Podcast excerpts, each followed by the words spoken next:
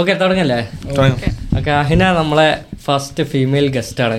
അഹിന, ഞങ്ങളെ ഒരു ഇരുപത്തി അഞ്ച് എപ്പിസോഡോളം ഇപ്പം തീർന്നു. അഹിനയുടെ അഭിപ്രായം എന്താ ഇതുവരെ കണ്ടിട്ട്? മൈക്കിൻ്റെ ക്ലോസ് കിട്ടുന്നത് ആ മൈക്ക് താഴ്ച കുറച്ച്. ഓക്കെ, സംസാരിച്ചോ. ഞാൻ തുടക്കം മുതലേ ശരിക്കും കണ്ടിട്ട് അഭിപ്രായം പറയാൻ തുടങ്ങിയിട്ടുള്ള ഒരാളാണ്. നിഷിൻക്കും ഫാരിസ്ക്കും അറിയാം. ഫസ്റ്റ് മുതലുള്ള വീഡിയോസിന് ഇവരെന്നെ ചോദിക്കും എന്താണ് തോന്നുന്നത്, പ്രോസ് ആൻഡ് കോൺസ് എന്തൊക്കെയാണെന്നുള്ളത്. അപ്പം മുതൽ ഞാൻ ഫീഡ്ബാക്ക് കൊടുക്കാൻ തുടങ്ങിയിട്ടുണ്ട്. പിന്നെ ചില വീഡിയോസിൽ അഭിപ്രായ വ്യത്യാസം ഉണ്ടായിരുന്നു, ചിലതൊക്കെ കുറച്ച് പഴയ ചിന്താഗതി എന്നുള്ള രീതിയിൽ. പക്ഷേ അപ്പം വരെന്നെ അത് കോമ്പൻസേറ്റ് ചെയ്തിട്ട് പറയും, പക്ഷെ നമ്മൾ ആ വീഡിയോയിൽ തന്നെ പറഞ്ഞിട്ടുണ്ട് ഇങ്ങനെയാണ് എന്നുള്ളത്. അപ്പം ഫുള്ള് കാണുമ്പോൾ ശരിക്കും ഒരു അണ്ടർസ്റ്റാൻഡിങ് ഉണ്ടാകും. ചിലതിനോടൊക്കെ ഇപ്പം എല്ലാവർക്കും ഒരേ അഭിപ്രായം ആയിക്കോണമെന്നില്ല. അതിനൊക്കെ ഡിസഗ്രി ചെയ്യുന്ന കാര്യങ്ങൾ എന്തൊക്കെ? അങ്ങനെ ചോദിക്കുകയാണെങ്കിൽ ഒരു വീഡിയോയിൽ എനിക്ക് തോന്നുന്നു ഒരു ഇൻസ്റ്റാഗ്രാം കട്ടിൽ പറഞ്ഞിട്ടുണ്ടായി പെൺകുട്ടികൾ ഫോട്ടോ പോസ്റ്റ് ചെയ്യുന്നതിനെ കുറിച്ചിട്ടുള്ളൊരു സംഭവം. അപ്പം അതിൽ ശരിക്കും ആരും പ്രൈവറ്റ് ആക്കണം എന്ന് പറയുന്നുണ്ടെന്ന് എനിക്ക് തോന്നുന്നില്ല, അതിൽ ശ്രദ്ധിക്കണം എന്നാണ് പറയുന്നത് തോന്നുന്നത്. അപ്പം ഞാൻ ഇവരുടെ അടുത്ത് പറഞ്ഞിട്ടുണ്ടായി അതങ്ങനെ പറയുന്ന സമയത്ത് ഇപ്പം അങ്ങനെയാണെങ്കിൽ പോസ്റ്റ് ഇടുന്ന ആൾക്കാർ മീൻസ് പോസ്റ്റ് ഇടുന്ന ആൾക്കാർ തീരുമാനിക്കുന്നതാണല്ലോ എന്താ ചെയ്യേണ്ടത് എങ്ങനെയാണെന്നുള്ളത്. അങ്ങനെ നോക്കുകയാണെങ്കിൽ ഇപ്പം നമുക്കൊന്നും പോസ്റ്റ് ചെയ്യാൻ പറ്റില്ല. നമ്മൾ ഫോട്ടോസ് വേണമെങ്കിൽ ആർക്ക് വേണമെങ്കിലും എങ്ങനെ വേണമെങ്കിലും ഫോട്ടോഷോപ്പ് ചെയ്യാം. അപ്പം നമുക്കിപ്പോൾ ഒരു ഡി പി പോലും ഇടാൻ പറ്റില്ല അങ്ങനെ നോക്കുകയാണെങ്കിൽ. അങ്ങനെ പേടിച്ച് ജീവിക്കുകയാണെങ്കിൽ ശരിക്കും ഒന്നും ചെയ്യാൻ പറ്റില്ല എന്നുള്ളൊരു കൺസെപ്റ്റ് ഞാൻ ഇവരുടെ അടുത്ത് പറഞ്ഞിട്ടുണ്ടായി. അപ്പോൾ ഇവർ പറഞ്ഞു നമ്മൾ അങ്ങനെ ഫോട്ടോസ് ഇടാനേ പാടില്ല എന്നല്ല പറഞ്ഞിട്ടുള്ളത്, ഇങ്ങനത്തെ സ്കാമും കാര്യങ്ങളും ഭീഷണിപ്പെടുത്തലൊക്കെ ഉണ്ടാകാം, അപ്പം നമ്മൾ ശ്രദ്ധിക്കണം. ഫാരിസ്ഖാന്റെ അടുത്ത് പറഞ്ഞു. അല്ല, അഹിനന്റെ അടുത്ത് ആരെങ്കിലും ചോദിച്ചോ ഇവരിങ്ങനെ വീഡിയോ ഇടുന്നത്? ഏതെങ്കിലും ഫ്രണ്ട്സ്, ഫീമെയിൽ ഫ്രണ്ട്സ് ആരെങ്കിലും? ഇല്ല ഇല്ല ഇല്ല. ഓക്കെ. പിന്നെ എനിക്ക് കൂടുതലും കിട്ടിയിട്ടുള്ളത് ശരിക്കും പോസിറ്റീവ് ആയിട്ടുള്ള ഫീഡ്ബാക്ക് തന്നെയാണ്. എൻ്റെ ഫ്രണ്ട്സ് തന്നെ ഒരാൾ സ്റ്റോറി ഇട്ടപ്പോൾ ഞാൻ ഞെട്ടിപ്പോയി ഇത്. അപ്പോൾ ഞാൻ ചോദിച്ചു അവരടുത്ത് ഇത് നിങ്ങൾക്ക് അറിയുന്ന ആൾക്കാരാണോ എന്ന്. അപ്പോൾ അവർ പറഞ്ഞില്ല ഞാൻ ഭയങ്കര ഫാനാണ്, പോഡ്കാസ്റ്റ് ഞാൻ സ്ഥിരം കാണുന്നതാണെന്നൊക്കെ അതൊക്കെ ഞാൻ അവരടുത്ത് പറഞ്ഞിട്ടുണ്ടായി. ഓക്കെ, ഞാൻ ഈ കാര്യം പറഞ്ഞുതരാം, ക്ലിയർ ചെയ്തുതരാം. ഈ അഹിന പറഞ്ഞല്ലോ ഈ പബ്ലിക്കായിട്ട് ഫോട്ടോ ഇടുന്നത്, ഞാനൊക്കെ കറക്റ്റ് ഈ ഫെമിനിസം അങ്ങനെ അവർ ഇട്ടോട്ടെ പണ്ട് കാക്കാർ പറഞ്ഞപ്പോൾ ഇങ്ങനത്തെ ആളായിരുന്നു. ഈ പഴയ ആൾക്കാർ പറയുമ്പോൾ എന്തിനാ അങ്ങനെ ഫോട്ടോ ഇടുന്നത്, ഇനി എല്ലാവരും ഇഷ്ടമാണ് എന്തിടണം എന്നുള്ളത്. ഓക്കെ, അത് ഫസ്റ്റ് കാര്യം. പിന്നെ ഈ ടെലിഗ്രാമിലും ഈ ടെക്നിക്കലി ആൾക്കാർ ഈ ഫോട്ടോ എങ്ങനെയൊക്കെയാണ് മിസ്യൂസ് ചെയ്യുന്നത് ശരിക്കും കണ്ട ആളാണ് ടെലിഗ്രാം. ഇപ്പം ഇപ്പം നമ്മൾ ഈ വീഡിയോ എടുത്തില്ല, ടെലിഗ്രാമിൻ്റെ കാര്യമാണ് ആ വീഡിയോയിൽ പറഞ്ഞത്. അതിൻ്റെ ശേഷം കുറേ ആൾക്കാർ മെസ്സേജ് അയച്ചിട്ട് മെസ്സേജ് അയച്ചിട്ടും സ്റ്റോറി ഇട്ടിട്ടൊക്കെ ഇങ്ങനത്തെ കാണിക്കുന്നുണ്ട്, ഗ്രൂപ്പും അതേപോലെ എ ഐ ഉപയോഗിച്ചിട്ട് പിന്നെ ഇതാക്കുന്നതൊക്കെ. അപ്പം ഞാൻ പറയേണ്ടത് എന്താ വെച്ചിട്ട് ഞാനൊരു കാര്യം പറഞ്ഞുതരാം. ഇപ്പം എൻ്റെ എനിക്ക് വൈഫ് എനിക്ക് ഞാൻ എൻഗേജഡാണ്. എൻ്റെ വൈഫിൻ്റെ പബ്ലിക് അക്കൗണ്ടാണെന്ന് വിചാരിച്ചോ, ഒരു ആർക്കും ഫോളോ ചെയ്യുക പബ്ലിക് അക്കൗണ്ടാണെങ്കിൽ ഒരു ആയിരം ആയിരത്തഞ്ഞൂറ് രണ്ടായിരം എന്തായാലും പെൺകുട്ടികളിങ്ങനെ പബ്ലിക് പ്രൊഫൈൽ ഇടുമ്പോൾ ആണുങ്ങൾക്കുള്ള ഇതിലേറെ ഫോളോവേഴ്സ് കയറും. ഇതിലാരൊക്കെയാണ് എന്തൊക്കെയാണെന്നുള്ളത് നമുക്കറിയില്ല. ഇപ്പം എനിക്ക് എൻ്റെ പെണ്ണിനെ ഞാൻ നല്ല വാല്യൂ എടുക്കുന്നതാണ് അല്ലേ. ഇവളെ ഫോട്ടോ ഒരുത്തം ടോയ്ലറ്റിൽ ഇരിക്കുമ്പോൾ അങ്ങനെ കാണുക എനിക്കത് സഹിക്കൂ. നമ്മളങ്ങനെ നോക്കേണ്ടതല്ലേ, ടോയ്ലറ്റിൽ പോകാൻ ഉപയോഗിക്കുന്നവരല്ല അധികം ആൾക്കാരും ഇവിടെ ഇരിക്കുന്നവരൊക്കെ. നിങ്ങളൊന്ന് ആലോചിക്കുക ആ സന്ദർഭം, നിങ്ങളെ പെണ്ണിൻ്റെ ഫോട്ടോ ടോയ്ലറ്റിൽ ഇരിക്കുമ്പോൾ ഒരുത്തം കണ്ട് ആലോചിക്കാൻ പറ്റും. അതിനാ അത് അങ്ങനെ ആലോചിച്ചാൽ മതി, അത് വേണ്ട. മറ്റേ വേറെ വേറെ എന്തെങ്കിലും ഒരു സന്ദർഭത്തിൽ ഒരുത്തൻ രാത്രി കടന്നുറങ്ങുമ്പോൾ എന്തെങ്കിലുമൊക്കെ ഓനക്കൊരു ഒരു വേണ്ടാത്ത സിറ്റുവേഷനിലൊക്കെ ഇങ്ങനത്തെ കാണുമ്പോൾ ആ ആ അത് ആരുമല്ല എൻ്റെ എൻ്റെ ഞാൻ എൻ്റെ പെണ്ണോ അല്ലെങ്കിൽ എൻ്റെ സഹോദരിയോ, അവൾക്ക് അവളെ പ്രൊഫൈൽ പബ്ലിക്കാണ്, അതിലൊരു റാൻഡം ഫോളോവർ മാത്രം. ആ ഫോളോവറാണ് ഈ ഫോട്ടോ എടുത്ത് നോക്കുന്നത്. ഓക്കെ, ഞാൻ അപ്പോൾ അവിടെ ശരിക്ക് അവിടെ ശരിക്ക് തെറ്റുകാരൻ അല്ലെങ്കിൽ തെറ്റുകാരി ആരാണെന്നുള്ളൊരു ചോദ്യമാണ് കൂടുതലും വരുന്നത്. അതായത് അതിലിപ്പോൾ അവിടെ ഇപ്പോൾ ഒരു തെറ്റ് നടന്നോ ഇല്ല എന്നുള്ളതല്ല, പക്ഷെ അതിലിപ്പോൾ ഫോട്ടോ ഇട്ട ആളുടെ ഭാഗത്താണോ തെറ്റ്, അല്ലെങ്കിൽ അത് ഇപ്പോൾ പറഞ്ഞ പോലെ ടോയ്ലറ്റിൽ നിന്നോ അല്ലെങ്കിൽ കിടക്കാൻ പോകുമ്പോൾ കണ്ട ഒരാളെ ഭാഗത്താണോ തെറ്റ് എന്നുള്ളൊരു ചോദ്യം സ്വാഭാവികമായിട്ടും വരും. ഓക്കെ, ഞാൻ പറഞ്ഞുതരാം. ഞാൻ മുമ്പ് പറഞ്ഞിട്ടുണ്ട് ആണിനെ നന്നായിട്ട് അറിയാം ആണിന്. ഓക്കെ, ആണിനൊരു പെണ്ണിനെ കണ്ടാൽ മതി കണ്ടാൽ മതി ഒരു കാമം ഫീൽ ചെയ്യാൻ. ഓക്കെ, ഇതുള്ളതാണ് അതിനെ ചുരുക്കം പറഞ്ഞല്ല സത്യം, ഇതുള്ള കാര്യമാണ്. ഓക്കെ, അതുകൊണ്ടാണ് ഞങ്ങളോട് തല താത്തി നടക്കുന്നു പറഞ്ഞിട്ടുള്ളത് കുറേ മുമ്പ്. ഞാൻ റിലീജിയസ് ആയിട്ട് പറയല്ല, അത് ഒരുപാട് റിലീജിയൻസിൽ പറഞ്ഞാണിത്. ക്രിസ്ത്യാനിറ്റിയിലായാലും പറഞ്ഞതാണ് ഈ കാര്യങ്ങൾ, പെണ്ണിൻ്റെ ഈ കാര്യങ്ങൾ. ഓക്കെ, ആണിനെ അറിയും നന്നായിട്ട്, ആണിന് കാമം വരാൻ ഒരു പെണ്ണിൻ്റെ ഫോട്ടോ മതി. ഓക്കെ, അതായത്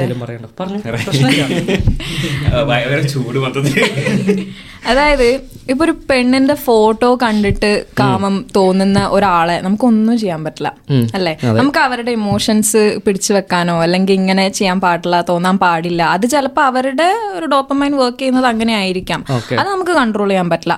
അങ്ങനെ നമ്മൾ ചിന്തിക്കുകയാണെങ്കിൽ ഇപ്പൊ നമ്മൾ എല്ലാവരും മൂടി പൊതച്ച് നടക്കേണ്ടി വരും. അതൊക്കെ ശരിയാണ് അല്ലെ. അങ്ങനെ നമുക്കൊന്നും ഇപ്പം ഒരാൾക്ക് ഫോട്ടോ കണ്ടിട്ടല്ലാണ്ട് വേണമെങ്കിൽ നമ്മൾ പബ്ലിക്കായിട്ട് നടക്കുമ്പോൾ നമ്മുടെ ഫോട്ടോ എടുക്കാം, അല്ലെങ്കിൽ കണ്ടിട്ട് അങ്ങനെ തോന്നാം.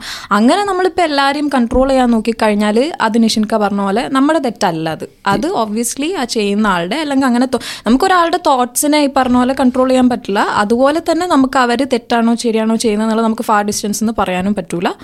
അത് എനിക്ക് തോന്നുന്നില്ല നമ്മളൊരു ഫോട്ടോ പോസ്റ്റ് ചെയ്യുമ്പം അവർക്ക് അങ്ങനെ തോന്നുന്നത് നമ്മുടെ തെറ്റാണ് നല്ല നിങ്ങൾ പറയുന്നത്. ഞാൻ പറഞ്ഞത് കൺട്രോളിങ് അല്ല കേട്ടോ. നിങ്ങൾക്ക് പബ്ലിക് പ്രൊഫൈൽ ആക്കിയാലും ഇതിലൊക്കെ ആരൊക്കെ കയറി വരുന്നുള്ളത് കണ്ടുപിടിക്കാം. എന്നാലും ഫോളോ ചെയ്യാത്ത ആൾക്കാരെന്നെ നിങ്ങളൊക്കെ പ്രൊഫൈൽ ഇഷ്ടംപോലെ ചെക്ക് ചെയ്യുന്നുണ്ട്. ഞാൻ പറഞ്ഞ പോലെ ചരക്ക് താത്താറ് എന്ന് പറഞ്ഞ ടെലിഗ്രാം ഗ്രൂപ്പിൽ എത്രങ്ങാനും പെണ്ണുങ്ങളെ ഫോട്ടോ കയറി ഇറങ്ങുന്നതാവും. അതൊക്കെ ഒരാൾ സ്റ്റോറി ആക്കിയിട്ട് പറയാം നിങ്ങൾ കണ്ടില്ലേ. ഇപ്പം എത്ര ഇൻസ്റ്റഗ്രാം ഇപ്പം റീസെൻ്റ്ലി ഞാൻ നോട്ട് ചെയ്തൊരു കാര്യമാണ്, കുറേ ഇൻഫ്ലുവൻസേഴ്സ്, ഫീമെയിൽ ഇൻഫ്ലുവൻസേഴ്സൊക്കെ അവരെ പിക്ചറൊക്കെ ഇതാക്കി ഇപ്പം ഫേസൊന്നും കാണിക്കാത്ത, നിനക്കറിയോ, നീ നോട്ട് ചെയ്തിക്കണോ?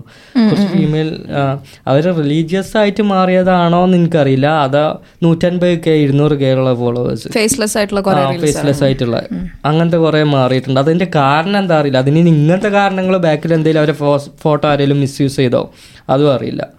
ഓക്കെ, അതിനുള്ള കാരണം എനിക്ക് തോന്നിയിട്ടുള്ളത് അവർ കൂടുതലും മോഡസ്റ്റ് ആയിട്ടുള്ള ഗേൾസ് അല്ല ഇങ്ങനത്തെ റീൽസ് ചെയ്യുന്നത്. മോഡസ്റ്റ് ആയിട്ടുള്ള ഗേൾസ് ഉണ്ട്, പക്ഷേ കൂടുതലും അല്ലാത്ത പൊതുവെയുള്ള ഇൻഫ്ലുവൻസിങ് വീഡിയോസ് ചെയ്യണം, പക്ഷേ ഫേസ് കാണിക്കാൻ ഒരു ഷൈ ആയിട്ടുള്ള ആൾക്കാരും ഇങ്ങനത്തെ വീഡിയോസ് ചെയ്യുന്നുണ്ട്. അതുണ്ട്, പക്ഷെ മുമ്പ് ഡാൻസ് ഒക്കെ കളിച്ചിരുന്നവർ മാറിയവരുണ്ട്. പിന്നെ ഞാനൊരു പൊതുവെ സപ്പോർട്ടറല്ല. എന്തിനു വെച്ചിട്ടാ ഈ ഡാൻസ് കളിക്കുന്നുണ്ടാവും പബ്ലിക്കിൽ, ഇതിൽ വന്നു കണ്ടും ഡാൻസ് കളിക്കുന്ന ഇൻസ്റ്റാഗ്രാമിൽ ഒരു ഹസ്ബൻഡായിട്ട് പിന്നെ ഹസ്ബൻഡും ഇവരും ഡാൻസ് കളിക്കുന്നുണ്ട്. ഇപ്പോഴത്തെ ഞാനൊരു റീല് കണ്ട്, റീലിൽ ജസ്റ്റ് അവരൊന്നും കാണിക്കുന്നില്ല. അവർ അയക്കാ ഞാൻ പോവാണ് കേട്ടോ ഏഹ് അപ്പോൾ പോവാണെന്ന് പറയുമ്പോൾ പിന്നെ ഈ പെണ്ണ് തിരിഞ്ഞ് നടക്കുകയാണ് കോളേജിലോട്ട്, യു കെയിലാണ്. ഓക്കെ, ഇന്ന് പോകണ്ട നീ ഇവിടെ. അപ്പോൾ ഈ പെണ്ണ് അങ്ങനത്തെ ഒരു ഡ്രസ്സാണ് ഇട്ടിട്ടുള്ളത്. അതിൻ്റെ ഇടയിലൊക്കെ എന്തൊക്കെയോ കമൻ്റ് ഉണ്ട്. അപ്പോൾ അതിൻ്റെ ഇടയിലൊക്കെ നെഗറ്റീവ് കമൻറ്റ് കണ്ടിട്ടുണ്ടെങ്കിൽ അപ്പോൾ പുള്ളിക്കാരനൊന്നും ആലോചിച്ചുകൂടെ? ലൈക്ക് ഇത് എക്സ്പ്ലെയിൻ ചെയ്യാൻ ബുദ്ധിമുട്ടാണ് ഈ കാര്യം. ഞാൻ പറയുന്നത് എന്താണ്, അത് കോൺട്രവേഴ്ഷ്യൽ ആവും ചിലപ്പം, അതാണ് ഞാൻ ആലോചിക്കുന്നത്. അല്ല എനിക്ക് അല്ല അങ്ങനല്ല, ഞാൻ ഉള്ളടുത്ത് വോയിസ് ചെയ്യേ ഇതൊക്കെ ഒന്നും ചെയ്തിട്ടില്ല. ഞാൻ നിങ്ങളുടെ അടുത്തൊക്കെ ഒരു ചോദ്യം ചോദിച്ചിട്ടുണ്ട് ഒരു മുമ്പ്, നിങ്ങളൊരു പബ്ലിക് പ്രൊഫൈലുള്ള, ഞാനൊരു കാര്യം പറഞ്ഞില്ല, ഒരു പബ്ലിക് പ്രൊഫൈലുള്ള ഡാൻസ് കളിക്കുന്ന പതിനായിരം ഫോളോവേഴ്സുള്ള പെണ്ണിനെക്കാട്ടിൽ ഒരാണ് ചൂസ് ചെയ്യുക അറേഞ്ച് മാരേജ് ആണെങ്കിൽ, പ്രൈവറ്റ് അക്കൗണ്ടുള്ള പൂജ്യം പോസ്റ്റുള്ള പെണ്ണിനാവും. ആ പെണ്ണിനും ചോയ്സസ് ഉണ്ടാവും. ഞാൻ ആണിൻ്റെ കാര്യം ഇവിടെ പറഞ്ഞത്, പെണ്ണിനുണ്ടാവും, അഫ്കോഴ്സ് പെണ്ണിനുണ്ടാവും, ഇന്നത്തെ കാലത്ത് കൂടുതലുണ്ട്. അപ്പം ഇങ്ങനെ ഒരു സംഭവം ഉണ്ട്. അതെന്താ വെച്ചിട്ടുണ്ടെങ്കിൽ ആണുങ്ങൾക്ക് അങ്ങനെ ഒരു മൈൻഡ് സെറ്റ് ആണ്. പ്രേമിക്കാനാണെങ്കിൽ അവരെന്ത് ചെയ്യും, പ്രേമിച്ച് just time pass living together, കല്യാണം കഴിക്കണ്ടെന്നുണ്ടെങ്കിൽ പതിനായിരം ഫോളോവേഴ്സുള്ളവരെ ചൂസ് ചെയ്യും. ചിലപ്പം ഈ പറയുന്ന ഇത്രയും ഫോളോവേഴ്സ് ഉള്ള ഒരു പെണ്ണിനെ ചൂസ് ചെയ്യുന്നില്ല ഈ ആണ് എന്ന് പറയുന്നുണ്ടല്ലോ. ചിലപ്പോൾ അങ്ങനെ ഒരു ആണിനെ ഈ പെണ്ണിനും വേണ്ടി വരില്ല. അങ്ങനെ കൺസിഡറേഷൻ നോക്കുന്ന ഒരാണിനെ ഈ പെണ്ണ് ആ എന്നെ ചൂസ് ചെയ്തില്ലല്ലോ എന്നുള്ളതിൽ ചിലപ്പോൾ ആ പെണ്ണ് ഹാപ്പി ആയിരിക്കാം. അവൾക്ക് വേണ്ടത് അവളെ ഫ്രീഡം, അവൾക്ക് ഇതേ തുടർന്ന് പോകണം. അതെ അതെ. പക്ഷെ ഞാൻ കണ്ട മെജോറിറ്റി ആണുങ്ങൾ അങ്ങനെ ചിന്തിക്കുന്നവരാണെന്ന് ഞാൻ പറഞ്ഞത്. ഓക്കെ, എങ്ങനത്തെ ഈ കുടുംബമായിട്ട് നോക്കണം, കാര്യങ്ങളൊക്കെ മുൻപോട്ട് കൊണ്ടുവരണം, ഉണ്ടാവും മറ്റേതും ഉണ്ടാവും. പക്ഷേ ഒരു റൈ ലെവല് വരെയൊക്കെ ഞാൻ കണ്ടുകൊടുത്തോളം ഇപ്പോൾ ഒരു മുപ്പത്തഞ്ച് അമ്പത് വയസ്സായിട്ടും പെണ്ണിനെ കൊണ്ട് ഡാൻസ് ഒന്നും കളിപ്പിച്ച് റീലിൽ പൈസ ഉണ്ടാക്കിക്കാനൊന്നും ആരും പോണില്ല. ഞാൻ വിചാരിക്കുന്നില്ല ഒരു അമ്പത് വയസ്സ് കഴിഞ്ഞിട്ട് ആരാ ഈ ഡാൻസ് ഒക്കെ കണ്ടിട്ട് ലൈക്ക് അടിക്കുന്നത്. ഇനിയൊരു അ മുപ്പത് കൊല്ലം കഴിഞ്ഞാൽ പാരിസ് എന്താ പറയുന്നത്?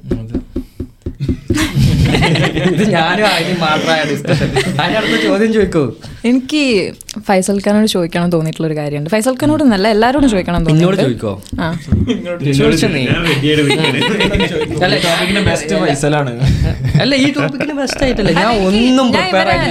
ഞാൻ അതിനൊന്നും പ്രിപ്പയർ ആയിട്ടില്ല. എന്താ വെച്ചാൽ എനിക്കറിയാം എന്തൊക്കെയാ പറയേണ്ടത്. നാച്ചുറൽ ആയിട്ട് എനിക്ക് വന്നാലേ എനിക്ക് നന്നായിട്ട് പറയാൻ പറ്റുള്ളൂ. ഓപ്പൺ ആയിട്ടുള്ള ഒരു ടോക്ക് ആണല്ലോ. ഞാൻ ഇവരെ ഇടയ്ക്കിടെ കാണുന്നതാണ്, അപ്പൊ എനിക്കറിയാം ഇവരുടെ ഏകദേശം ഒരു മെന്റാലിറ്റി എങ്ങനെയാണ്, ടോക്ക് എങ്ങനെയാണെന്നുള്ളത്. ഫൈസൽ ഖാ ഫെമിനിസ്റ്റ് ആണോ? അവര് ഫെമിനിസം എപ്പോഴാ ടോക്സിക് പറഞ്ഞാട്ടെ. ഓക്കെ, എന്റെ മൈൻഡിലുള്ള ഫെമിനിസം അല്ലെങ്കിൽ ഫെമിനിസത്തിനെ ഞാൻ മനസ്സിലാക്കുന്നതെന്ന് പറയുന്നത് ഒരു ആണും പെണ്ണും ഒരിക്കലും സെയിം അല്ല എന്ന് മനസ്സിലാക്കിയിട്ടുള്ള കൺസിഡറേഷനോട് കൂടി അവർക്ക് ഈക്വൽ റൈറ്റ്സ് കൊടുക്കുമ്പോൾ ഉണ്ടാകുന്ന ജസ്റ്റിസ്, അതാണ് ഫെമിനിസം ഞാൻ വിശ്വസിക്കുന്നത്. ഇപ്പോഴത്തെ സൊസൈറ്റിയിൽ ഇപ്പൊ അങ്ങനെ ചോദിക്കുകയാണെങ്കിൽ എന്തൊക്കെയോ എന്താ കോൺസെപ്റ്റ്സ് തല കുത്തനെ ആക്കിയിട്ട് പ്രാക്ടീസ് ചെയ്യുന്ന ഇഷ്ടം പോലെ ആൾക്കാരുണ്ട്. പെണ്ണ് വേർതിരിവില്ല അവിടെ ഉണ്ടാവില്ലായിരിക്കാം, പക്ഷെ ഇക്വാലിറ്റിയും അവർ സെയിം ആണോ എന്ന് ചോദിക്കുന്നതും രണ്ടും രണ്ട് വ്യത്യസ്തമായിട്ടുള്ള കാര്യം. ഒരാണും പെണ്ണും സെയിം ആണോ എന്ന് ചോദിക്കുന്നതും അവർക്ക് ഈക്വൽ റൈറ്റ്സ് കൊടുക്കുന്നതും രണ്ടും ഡിഫറെൻ്റ് ആയിട്ടാണ് ഞാൻ കാണുന്നത്. കാരണം അവരൊരിക്കലും സെയിം അല്ല എന്നുള്ള ബോധത്തോടു കൂടി നമ്മൾ ഇപ്പം ഉദാഹരണത്തിന് പറയുകയാണെങ്കിൽ നമുക്ക് എല്ലാ മാസവും അനുഭവിക്കുന്ന വേദന നിങ്ങൾ അനുഭവിക്കുന്നില്ല, അല്ലെങ്കിൽ നമ്മൾ ചെയ്യുന്ന പല കാര്യങ്ങളും ഇപ്പം പ്രസവിക്കുകയാണെങ്കിലും പാലൂട്ടുന്നതാണെങ്കിലും അങ്ങനത്തെ കാര്യങ്ങളൊന്നും ആണുങ്ങൾ ചെയ്യുന്നില്ല. അതുപോലെ ആണുങ്ങൾക്ക് ആണുങ്ങളുടേതായിട്ടുള്ള കോഴ്സ് ഉണ്ട്. അത് വെച്ച് നോക്കുകയാണെങ്കിൽ ഇവർ ഒരിക്കലും ഈക്വൽ അല്ല അല്ലെങ്കിൽ സോറി സെയിം അല്ല എന്നുള്ള ബോധത്തോടു കൂടി എക്സാക്ട്ലി അങ്ങനെ ഈക്വൽ റൈറ്റ്സ് പ്രൊവൈഡ് ചെയ്യുമ്പോഴാണ് അവിടെ ഫെമിനിസത്തിന് കുറച്ചുകൂടി ജസ്റ്റിസ് ഉണ്ടാവുന്നത് എന്ന് വിശ്വസിക്കുന്ന ഒരാളാണ് ഞാൻ. അങ്ങനെ നോക്കുകയാണെങ്കിൽ നിങ്ങൾ ഫെമിനിസ്റ്റ് ആണോ? ഞാൻ എന്താ വിശ്വസിക്കുന്നത് ഞാൻ പറഞ്ഞുതരാം. ഫെമിനിസം ഒരിക്കലും ഡിഫെൻഡ് ചെയ്യുന്നത് അല്ലെങ്കിൽ അതിനെ സപ്പോർട്ട് ചെയ്യേണ്ടത് ഫീമെയിൽ തന്നെ ആവണം എന്നാണ്. എന്താ വെച്ചാൽ എൻ്റെ അഭിപ്രായത്തിൽ ഞാൻ കണ്ടുകൊടുത്തോളം ഫെമിനിസം ആണുങ്ങൾ സപ്പോർട്ട് ചെയ്യുമ്പോൾ അവിടെ ടോക്സിക് ആവുന്നതെന്ന് വിശ്വസിക്കുന്ന ഒരാളാണ് ഞാൻ. ആണുങ്ങൾക്ക് റേറ്റില്ലേ ആണുങ്ങൾക്ക് റേറ്റില്ലേ ആണുങ്ങൾക്ക് ഒരുപാട് ആൾക്കാർ പറയുന്നുണ്ട് പെണ്ണുങ്ങളെ ജോലിക്ക് വിടണം, അതിന് വിടണം, ജോലിക്ക് പോയിക്കോട്ടെ. പക്ഷേ ജോലി എന്ന് പറഞ്ഞാൽ ഭയങ്കര ഈസിയുള്ള കാര്യമാണ് ആണോ? പത്ത് ശതമാനമേ ഉള്ളൂ ലോകത്തെ ആണ്. അഹന ജോലി എടുക്കുന്ന ആളാണ്, അഹനക്ക് നല്ല ജോലിയുണ്ട്, എം പിന്നെ എം എൻ സി കമ്പനിയിലാണ് ജോലി ചെയ്യുന്നത് അല്ലേ. പത്ത് ശതമാനമേ ഉള്ളൂ വൈറ്റ് കോളർ ജോബ് ഇന്ന് ലോകത്ത്. ബാക്കിയുള്ളവർക്ക് നയൻറ്റി പെർസെൻറ്റേജ് ജോബും ഭയങ്കര നിശ്ചയം അന്ന് പറഞ്ഞ പോലെ top ten jobs dangerous jobs ഉപയോഗിക്കുന്നതൊക്കെ ആണുങ്ങളാണ്. ഈ ജോബിന് പറഞ്ഞയക്കുമ്പോൾ പെണ്ണിനെ അവിടെ വീട്ടിലിരുന്ന് നീ ബുദ്ധിമുട്ടണ്ട, നീ കുട്ടികളെ നോക്ക്. പക്ഷെ അവിടെ ഇടങ്ങറുണ്ട്, വീട്ടിൽ പ്രശ്നങ്ങളുണ്ട്. അതാ ഞാൻ പറഞ്ഞത്, അവരുടെ ഫിസിക്കൽ സ്ട്രെങ്ത്തും കാര്യങ്ങളും ഒക്കെ കയ്യിലെടുക്കുമ്പം ഉള്ള ഒരു സിറ്റുവേഷൻ. എന്താ അറിയോ, നമ്മളിപ്പോ ഇങ്ങനെ ഇക്വാലിറ്റി എന്ന് പറയുമ്പോൾ ഇപ്പൊ പേന്റെ ബേസിസിലുള്ള ഇക്വാലിറ്റി പറയുന്നുണ്ട്. പക്ഷെ ഞാൻ വിശ്വസിക്കുന്നത് വെച്ച് കഴിഞ്ഞാൽ അത് ഒരിക്കലും എന്താ പറയാ ജെൻഡറിന്റെ പേരിൽ ഈക്വൽ പേ ആകണം എന്ന് പറഞ്ഞിട്ട് കാര്യമില്ല. രണ്ടു കൂട്ടരും ചെയ്തിട്ട് എൻഡ് ഔട്ട്കം എന്താണോ അതിന്റെ ബേസിസിൽ വേണം പേ ആക്കണത്. അതിപ്പോ ജെൻഡറും കാര്യങ്ങളും നമ്മളോട് നോക്കേണ്ട ആവശ്യമില്ല. ഇപ്പൊ ഉദാഹരണത്തിന് നമ്മൾ കേസ് എടുക്കുക, football okay, men's football, women's football. Men's ഫുട്ബോളിൽ ജനറേറ്റ് ചെയ്യണത് വുമൻസ് ഫുട്ബോളിനെക്കാട്ടിൽ may be like hundred times more, thousand times more. അതെ, അപ്പൊ സ്വാഭാവികമായിട്ട് എന്താണ് പേ മെന്നിന് കൂടും. അതിപ്പോ ടിക്കറ്റ് റേറ്റ് എടുക്കുകയാണെങ്കിൽ മെൻ ഫുട്ബോളിന് ഏതായിരിക്കും കൂടുതലായിരിക്കും. വേൾഡ് കപ്പ് എടുക്കുകയാണെങ്കിൽ കൂടുതൽ ആൾക്കാർ ടി വി റൈറ്റ്സ്, അതുപോലെ തന്നെ ജേഴ്സി സെയിൽസ്, ഇതൊക്കെ വെച്ചിട്ടാണ് ഈ റവന്യൂ കാൽക്കുലേറ്റ് ചെയ്യണത്. അപ്പോൾ അവിടെ ഇക്വാലിറ്റി വേണം, ഈക്വൽ പേ വേണം എന്ന് പറഞ്ഞ് നടന്നിട്ട് ഇത് ഞാൻ വെറുതെ പറയുന്ന കാര്യമില്ല. യു എസിൽ യു എസ് വുമൺ ഒരു ലോ സ്യൂട്ട് ഫയൽ ചെയ്തു യു എസ് ഫെഡിൻ്റെ അടുത്ത്, അതായത് ഈ ഫുട്ബോൾ ഫെഡറേഷൻ്റെ അടുത്ത്, എന്തുകൊണ്ടാണ് ഞങ്ങൾക്ക് ഈക്വൽ പേ കിട്ടാത്തതെന്ന്. അത് that's not a logical argument അല്ലേ? What do you think? അപ്പോൾ ഈ രണ്ട് കൂട്ടരും ചെയ്ത് ജോലി കിട്ടുന്ന എൻഡ് ഔട്ട്കം എന്താണോ അതിൻ്റെ ബേസിസിലായിരിക്കണം പേ ഡിസൈഡ് ചെയ്യേണ്ടത് അല്ലേ? അല്ലാതെ ജെൻഡറിന്റെ പേരിൽ ഇപ്പൊ ജെൻഡർ എന്താ എല്ലാ കാര്യങ്ങളും ഈക്വൽ ആണ്, ഈക്വൽ ഈക്വൽ എന്ന് പറഞ്ഞ ഒരേ പേ വേണം അങ്ങനെ പറഞ്ഞിട്ട് കാര്യമില്ല. എൻഡ് ഔട്ട്കം എന്താണോ ബേസ്ഡ് ഓൺ സ്റ്റാറ്റിസ്റ്റിക്സ് പറഞ്ഞത് എന്താണ്? ഈ ഫുട്ബോളിന്റെ കാര്യം പറയാൻ വെച്ചാൽ ഫാൻസിന് ഇഷ്ടം ഫാൻ കളിക്കേണ്ട രണ്ടാൾക്കാരും ഇടങ്ങറായി കളിക്കുന്നുണ്ട്. അത് ഈ വുമന്റെ പരിഗണിക്കാൻ പാടില്ല എന്നല്ല നമ്മൾ പറഞ്ഞത്. In the end the result is that. അതെ അല്ലേ, അതാണ് കാര്യം. അതിനൊക്കെ ബെസ്റ്റ് ഉണ്ടോ?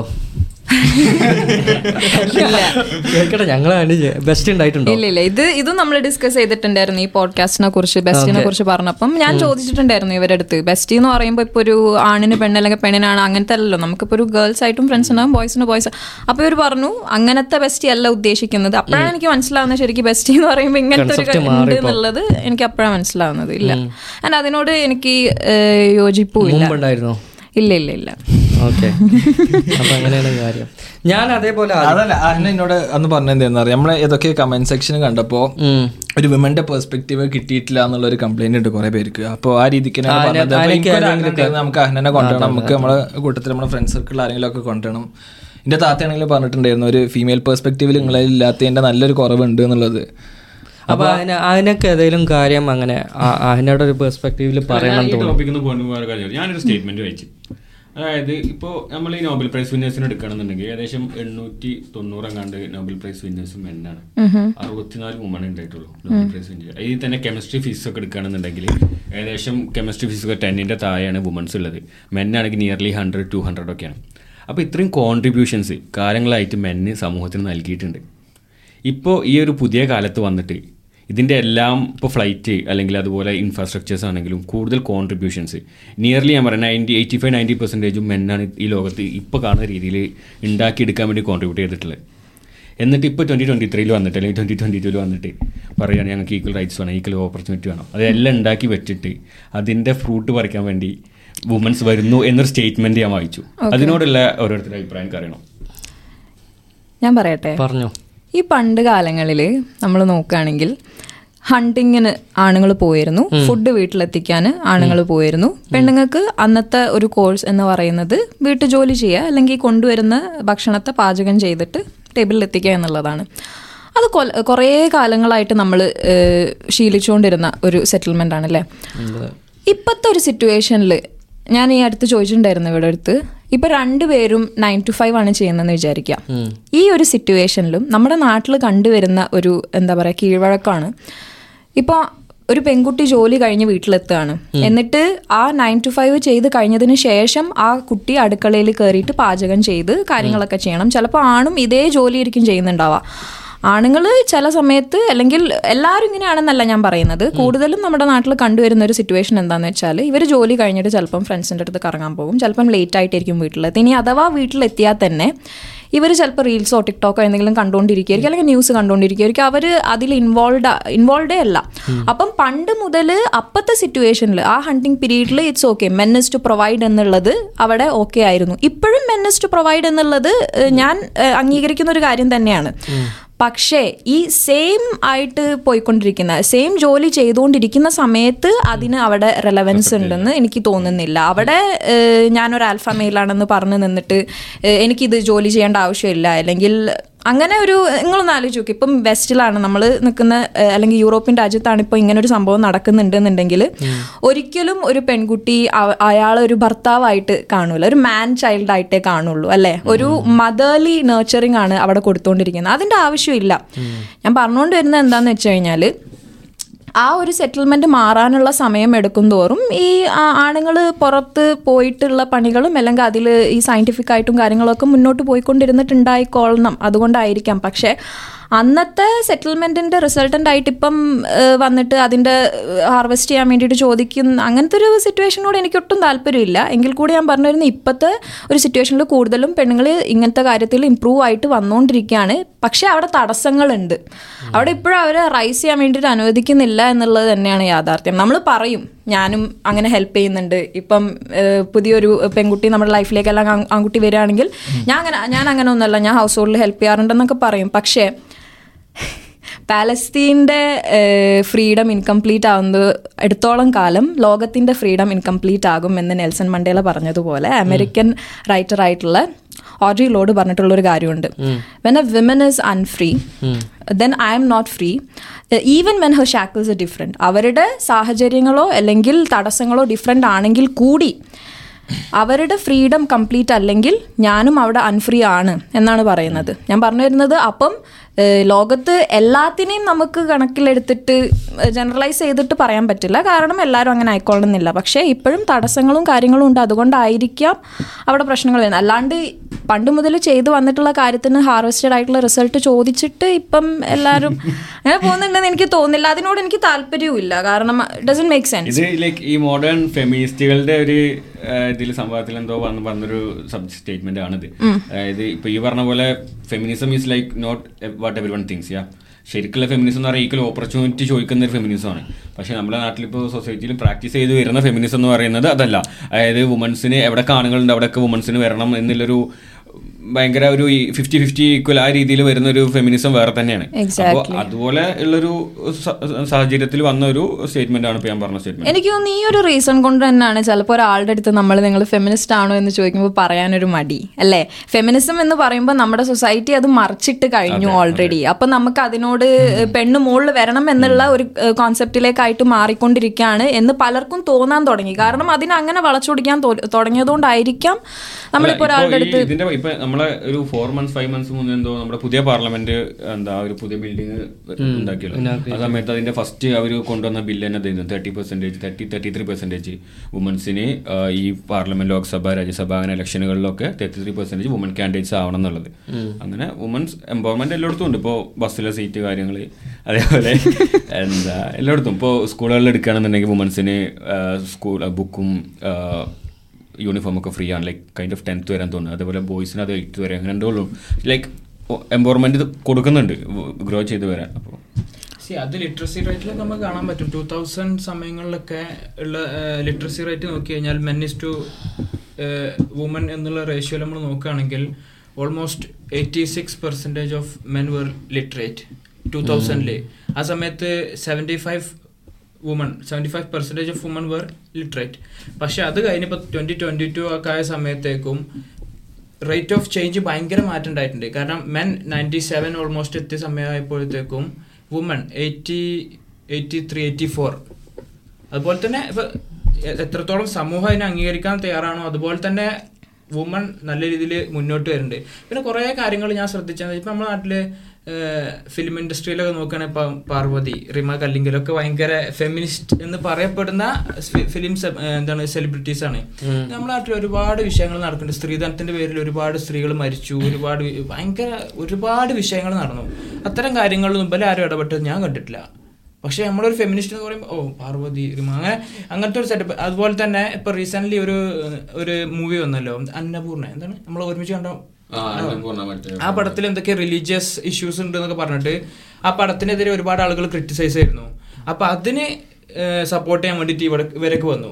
പക്ഷെ എനിക്ക് തോന്നണേ ഓരോ കാര്യങ്ങൾക്കും എത്രത്തോളം റെലവൻസി ഉണ്ട് എന്ന് കൺസിഡർ ചെയ്തിട്ട് അതിനെ പരിഗണിക്കാൻ ഈ ഫെമിനിസ്റ്റ് എന്ന് അവകാശപ്പെടുന്ന ആളുകൾ സപ്പോർട്ട് ചെയ്യണമെന്ന് ഞാൻ നല്ലൊരു എക്സാമ്പിൾ പറയുന്നത് എന്താ ചെയ്യുന്ന വെച്ചാൽ വിസിബിലിറ്റി കിട്ടുന്നോടത്ത് ഇവര് ഫെമിനിസ്റ്റുകളായി വരികയും വിസിബിലിറ്റി ഇല്ലാത്തടത്ത് ഇവര് ഒന്നും ചെയ്യാണ്ട്. ഞാൻ നല്ലൊരു നല്ലൊരു എക്സാമ്പിളായി നല്ലൊരു എക്സാമ്പിളായി പറഞ്ഞതാ കോഴിക്കോട് മഹ്സ അമിനി പിന്നെ മഹ്സ അമിനി കൊല്ലപ്പെട്ടല്ലോ ഇറാനിലെ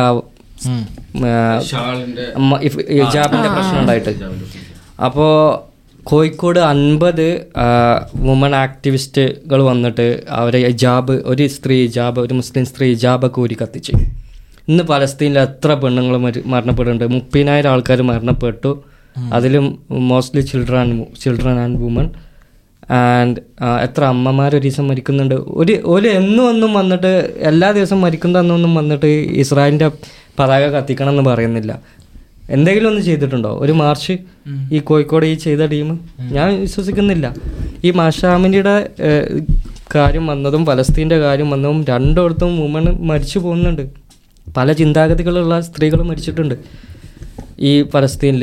അപ്പോൾ ഇതിനെ അവിടെ ഒരു ഹിപ്പോക്രസി എത്രമാത്രം ഉണ്ടെന്ന് നമ്മൾ നോക്കണം. അവരിത് ഇതെന്താ എന്താ എൻ്റെ അഭിപ്രായം? അത് ആൻറ്റടെ അത് സത്യമാണ്. ഇപ്പം ഇപ്പോഴത്തെ സിറ്റുവേഷനിൽ ഭയങ്കര റെലവൻസ് ഉള്ളൊരു ടോപ്പിക് തന്നെയാണ്. കാരണം പലപ്പോഴും ഈ പറയുന്ന ആൾക്കാർ ഇങ്ങനത്തെ കത്തി നിൽക്കുന്ന ടോപ്പിക്ക് അല്ലെങ്കിൽ അവർക്ക് എന്തെങ്കിലും ഒരു അഡ്വാൻറ്റേജ് അതിലുണ്ടാകും എന്നാണ് ഞാൻ മനസ്സിലാക്കുന്നത്.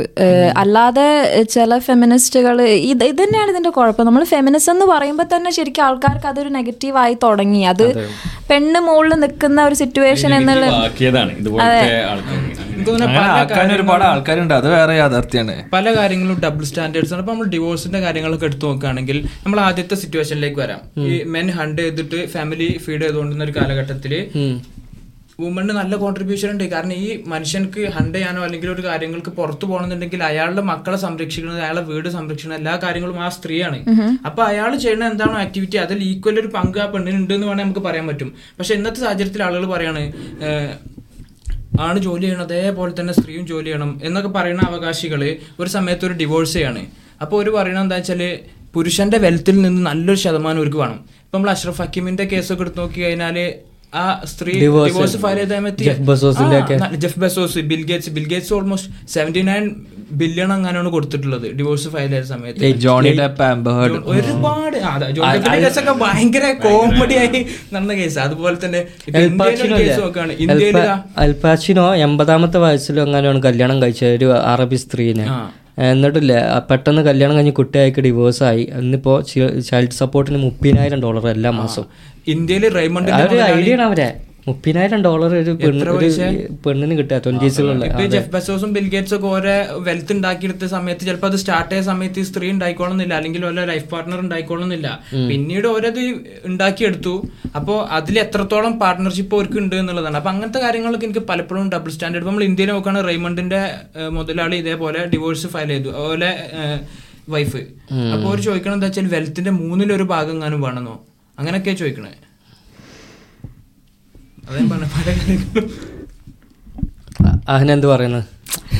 എനിക്ക് തോന്നുന്നു നമുക്ക് ഇത്രയും നിന്റേത് വ്യൂലെന്ത് അഗൈൻസ്റ്റ് അല്ലാട്ടോ. നീ നേരത്തെ പറഞ്ഞത് കറക്റ്റ് പോയിന്റ് ആണ് ഫെമിനിസത്തിനെ കുറിച്ചിട്ട്. ഞാൻ അഗ്രി ചെയ്യുന്നുണ്ട്. ഇത് ഇത് അതിനോട് ഇത് അതിന്റെ പുറത്തുള്ള ഈ ടോക്സിക് ഫെമിനിസത്തിനെ കുറിച്ച് പറഞ്ഞതാണ് ഈ പോയിന്റ്സ് എല്ലാം.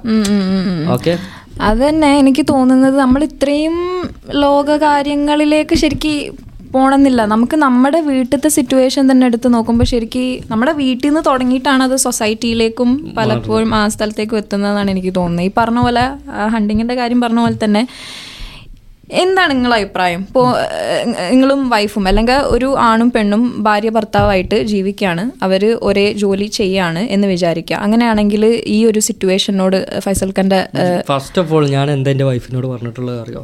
പൈസ ഉണ്ടാക്കാനാണെങ്കിൽ ജോലിക്ക് പോകണ്ട, എന്തിനാ ഞാൻ ഉണ്ടാക്കുന്നില്ലേ, ഞാൻ കൊടുന്നോളാം, ഞാൻ നോക്കിക്കോളാം. അതാണ് ഞാൻ പറഞ്ഞത്, ഇപ്പോഴും ഞാൻ അതാ പറയുന്നത്.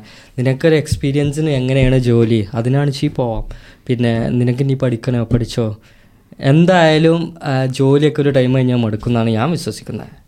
അതിനാണ് ഞാൻ ഇടങ്ങറാവുന്നത്. അവളെ വീട്ടില് ഫാമിലി നോക്കട്ടെ. അതെ, ഞാൻ ഈ ചെയ്യുന്നത് ഇതിനൊക്കെ അതിനാണ് ഞാൻ ചെയ്യുന്നത്.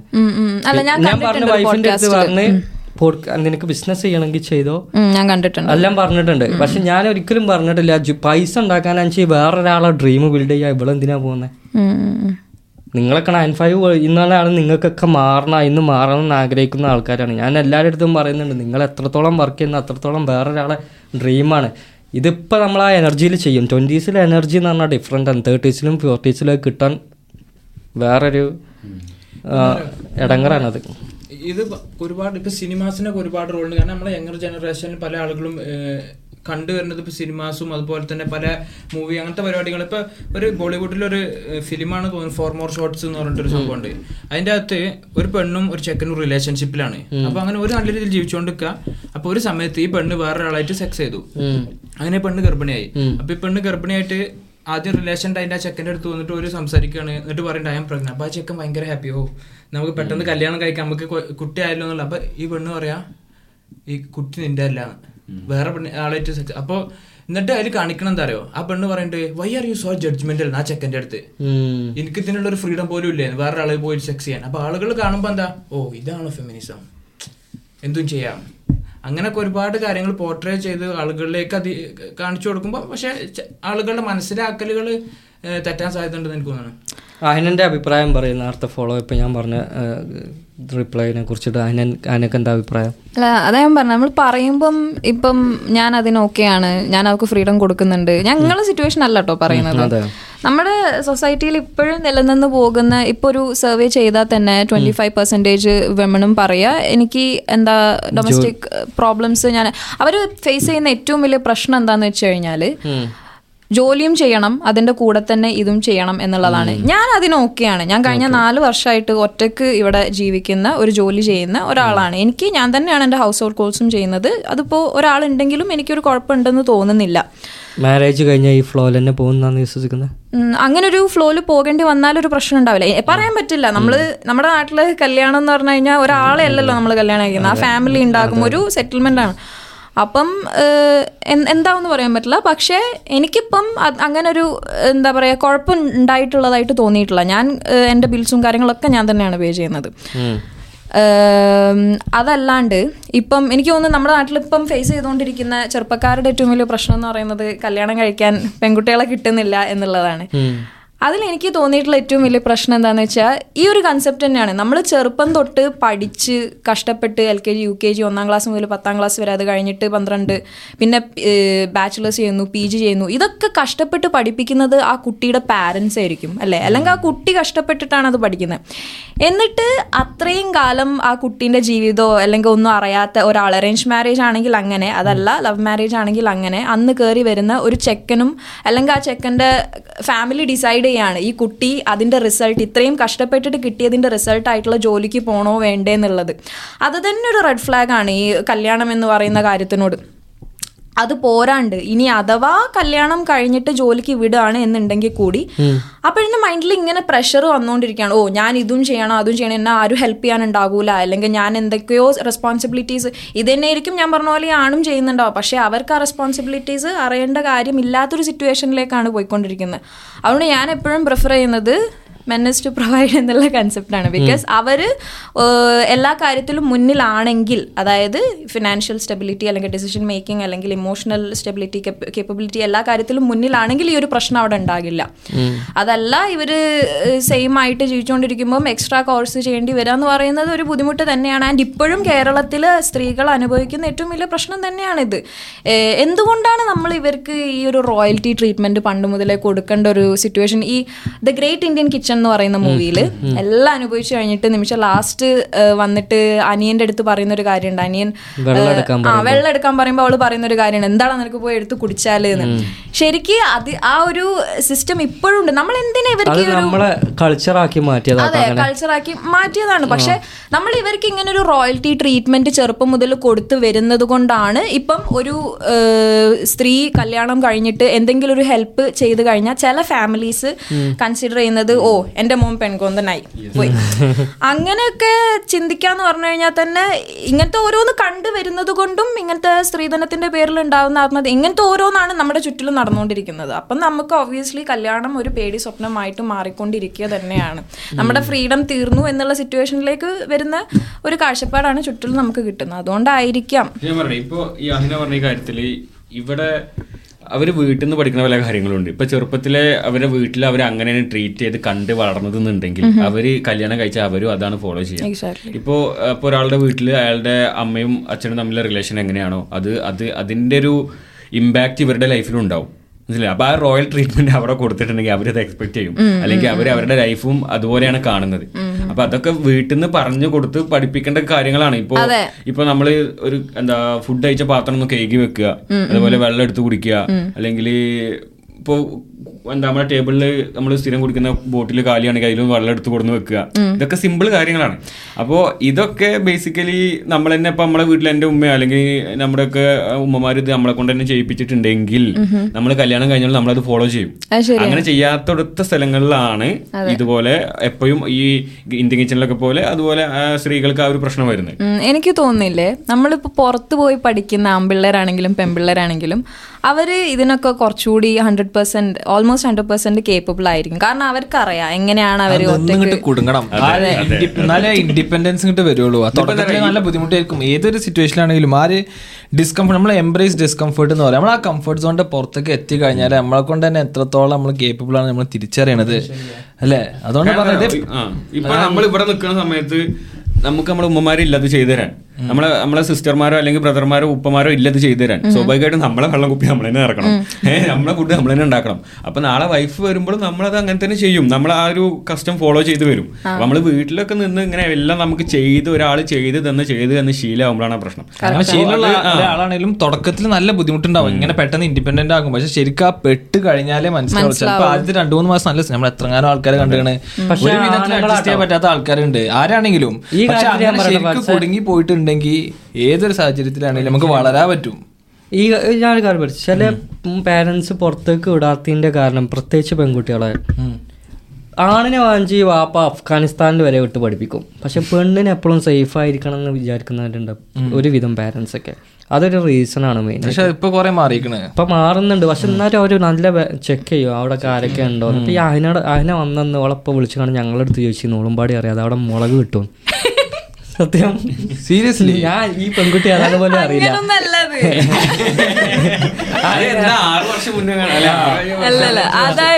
ഞാൻ അറിഞ്ഞില്ല. അങ്ങനെ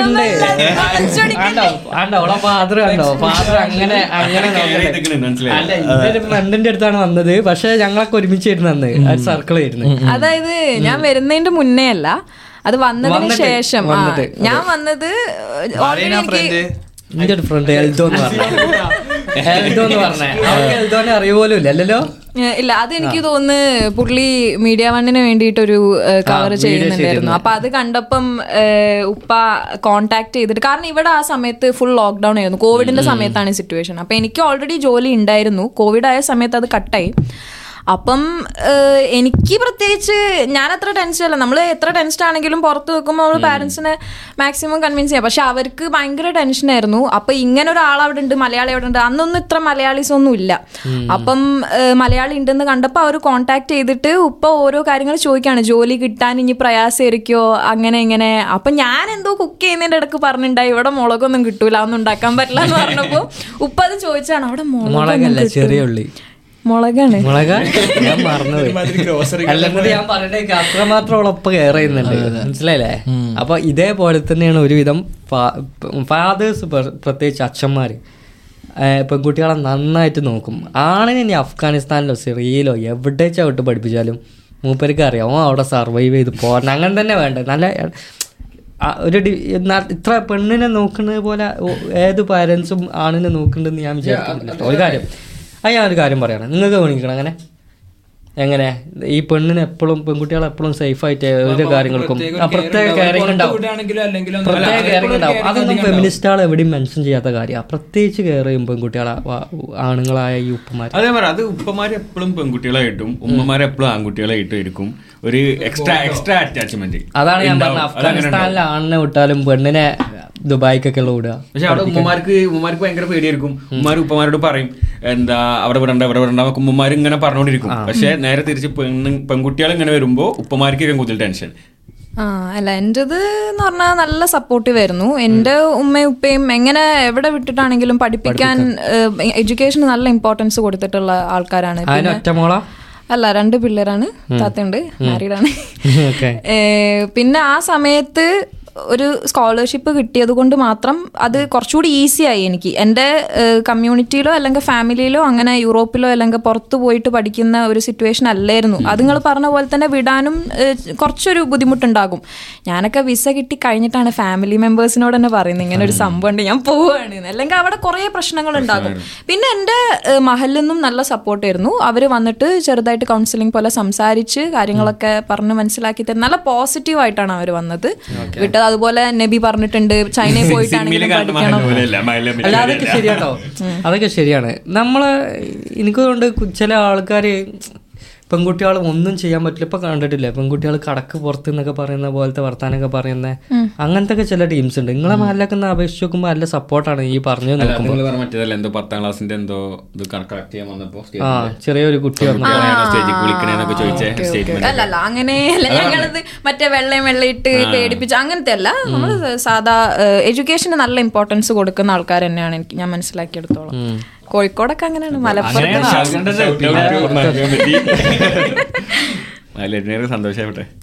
ആ അപ്പം നമുക്ക് ശരിക്കും അങ്ങനത്തെ ഒരു പോസിറ്റീവ് റെസ്പോൺസ് കിട്ടുമ്പം നമുക്കൊരു തോന്നലുണ്ടാകും സൊസൈറ്റീനെ. ഒരിക്കലും ഞാൻ പറഞ്ഞോന്ന് പറഞ്ഞോണ്ട് വന്ന പോയിന്റ് എന്താണെന്ന് വെച്ചാൽ, ഇങ്ങനെ ആണുങ്ങൾ എക്വിപ്ഡ് ആകുമ്പം അവർക്കറിയാം പഠിക്കുന്നതിൻ്റെ കൂടെ തന്നെ, പുറത്തു പോയിട്ടുള്ള സിറ്റുവേഷനാണ് ഞാൻ പറയുന്നത്, പഠിക്കുന്നതിൻ്റെ കൂടെ തന്നെ ജോലി ചെയ്യേണ്ടി വരും ചിലപ്പം. അല്ലെങ്കിൽ ഇതിൻ്റെ ഇടയ്ക്കായിരിക്കും അവർ ചിലപ്പോൾ എന്തെങ്കിലും തീസിസ് അസൈൻമെൻറ്റ് കാര്യങ്ങളൊക്കെ ഉണ്ടാവുക. അതിൻ്റെ ഇടയ്ക്ക് ഇവർക്ക് വീട്ടിലെ ലോണ്ടറി, കുക്കിംഗ് ഒക്കെ ചെയ്യേണ്ടി വരും. നാട്ടിലത്തെ പോലെ ഹോസ്റ്റലിൽ മീൽസ് കൊടുക്കുന്ന ഫെസിലിറ്റി ഇവിടെ ഇല്ല. അപ്പോൾ അതിനനുസരിച്ച് എല്ലാം ചെയ്യേണ്ടി വരും. അപ്പോൾ അവർക്ക് കുറച്ചുകൂടി ഒരു ബോധം ഉണ്ടാകും, ഓക്കെ കല്യാണം കഴിഞ്ഞു കഴിഞ്ഞാൽ ഈ പെണ്ണ് എന്താണ് ചെയ്യുന്നത്. അപ്പോൾ അവർക്ക് അതിനൊരു വാല്യൂ ഉണ്ടാകും. അല്ലാത്ത പക്ഷം വീട്ടിൽ എല്ലാം ചെയ്ത് തന്നിട്ട് വളർന്ന ഒരാൾക്ക് അതിൻ്റെ വാല്യൂ ഒരിക്കലും മനസ്സിലാവില്ല, അതിനൊരിക്കലും ഗ്രാറ്റിറ്റ്യൂഡ് ഉണ്ടാവില്ല ഒരു പെണ്ണിൻ്റെ അടുത്ത് അല്ലെങ്കിൽ ചെയ്തു തരുന്ന ആളുടെ അടുത്ത്. അപ്പോഴാണ് നമുക്ക് വെറുത്ത് പോകുന്നത്, എന്താണ് ഞാൻ ഇത്രയും ചെയ്തിട്ട് ഒരു അത് ചെയ്യില്ല എന്നല്ല പറയുന്നത്, ഞാനൊക്കെ മോർ ദൻ ഹാപ്പിയാണ് ചെയ്യാൻ. പക്ഷേ എനിക്ക് അവിടെ ഒരു കൺസിഡറേഷൻ അല്ലെങ്കിൽ ഒരു എന്താ പറയാ, അതെ അല്ല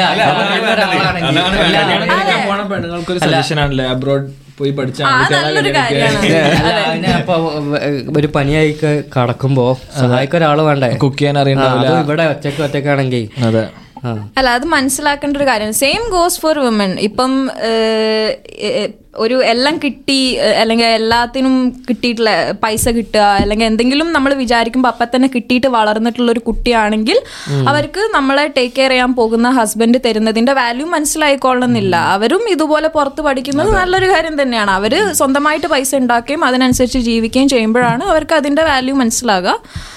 അങ്ങനെ മുന്നോട്ട് പോവുകയാണെങ്കിൽ, അങ്ങനെ നോക്കുകയാണെങ്കിൽ ശരിക്കും അവിടെ ആൺ പെൺ വ്യത്യാസം ഉണ്ടെന്ന് എനിക്ക് തോന്നുന്നില്ല, രണ്ടും നല്ലതാണ്.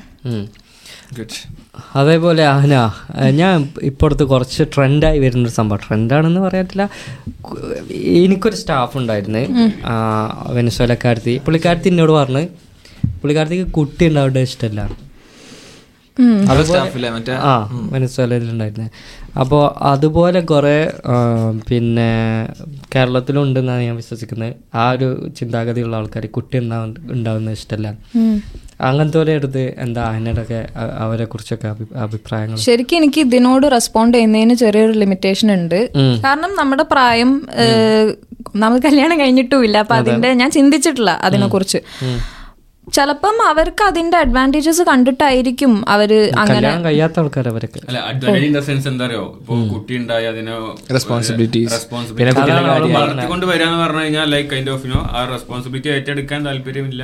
ഞാൻ വിശ്വസിക്കുന്നത് ഒരു ബാഡ് പാരന്റ് ആയിട്ടിരിക്കുന്നതിലും നല്ലത് ഇങ്ങനത്തെ ഒരു ഡിസിഷൻ എടുക്കുന്നത്. ചിലപ്പം ഇങ്ങനത്തെ ഒരു ഡിസിഷൻ എടുത്തിട്ട് അബദ്ധവശാൽ ഒരു കുട്ടി ഉണ്ടായി കഴിഞ്ഞാൽ ചിലപ്പോൾ അത് അത് മുന്നോട്ട് കൊണ്ടുപോകാൻ പറ്റിക്കോളണം എന്നില്ല.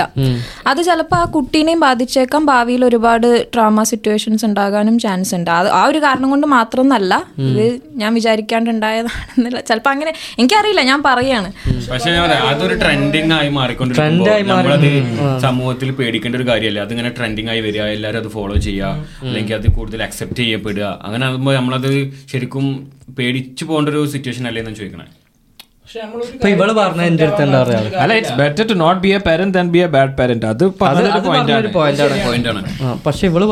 വെച്ചിട്ടാ, എനിക്ക് അതിന്റെ പെയിൻ ഒന്നും സഹിക്കാൻ വയ്ക്കില്ല, അങ്ങനത്തെ കാര്യങ്ങളൊക്കെ പറഞ്ഞേ. എല്ലാ കാര്യങ്ങളും നമ്മൾ പെർഫെക്റ്റ് ആയിട്ട് ചെയ്യാൻ പറ്റുന്നില്ല. ഒരു തോന്നലാണെങ്കിൽ ജോലി ചെയ്യാതിരിക്കാൻ പറ്റുമോ? എനിക്ക് ഫുഡ് കഴിക്കണമെങ്കിൽ അല്ലെങ്കിൽ എനിക്ക് ക്ലോത്ത് വാങ്ങണമെങ്കിൽ ഷെൽട്ടർ. തിങ്കളാഴ്ച രാവിലെ എണീക്കാൻ ആർക്കും ഇഷ്ടമല്ലേ, പക്ഷെ എണീക്കണില്ലേ, എണീക്കേണ്ടി വരിക. അതേപോലെ തന്നെ പെർഫെക്റ്റ് അല്ല എന്ന് വിചാരിച്ചിട്ട് നമ്മളത് ചെയ്ത് ശരിയായി വരില്ല. അല്ലെങ്കിൽ എന്താണോ അതിനുള്ള സൊല്യൂഷൻ കണ്ടെത്താൻ വേണ്ടത്, അതൊരു അൾട്ടിമേറ്റ് സൊല്യൂഷൻ ആണെന്ന് തോന്നില്ല.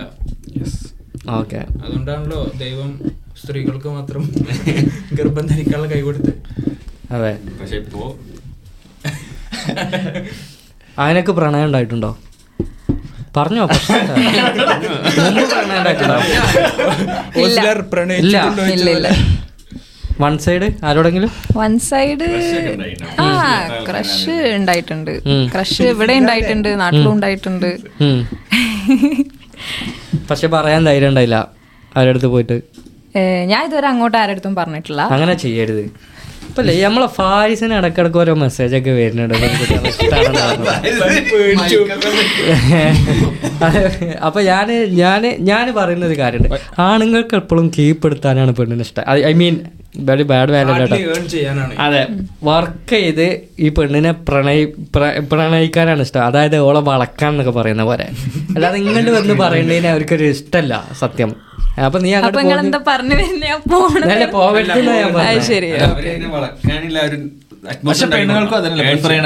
പെണ്ണുങ്ങൾ പ്രൊപ്പോസ് ചെയ്ത് ഇഷ്ടപ്പെടുന്ന ഒരാളാണ് ഒരാണ് അറ്റൻഷൻ കൊടുക്കണേ ഇല്ല.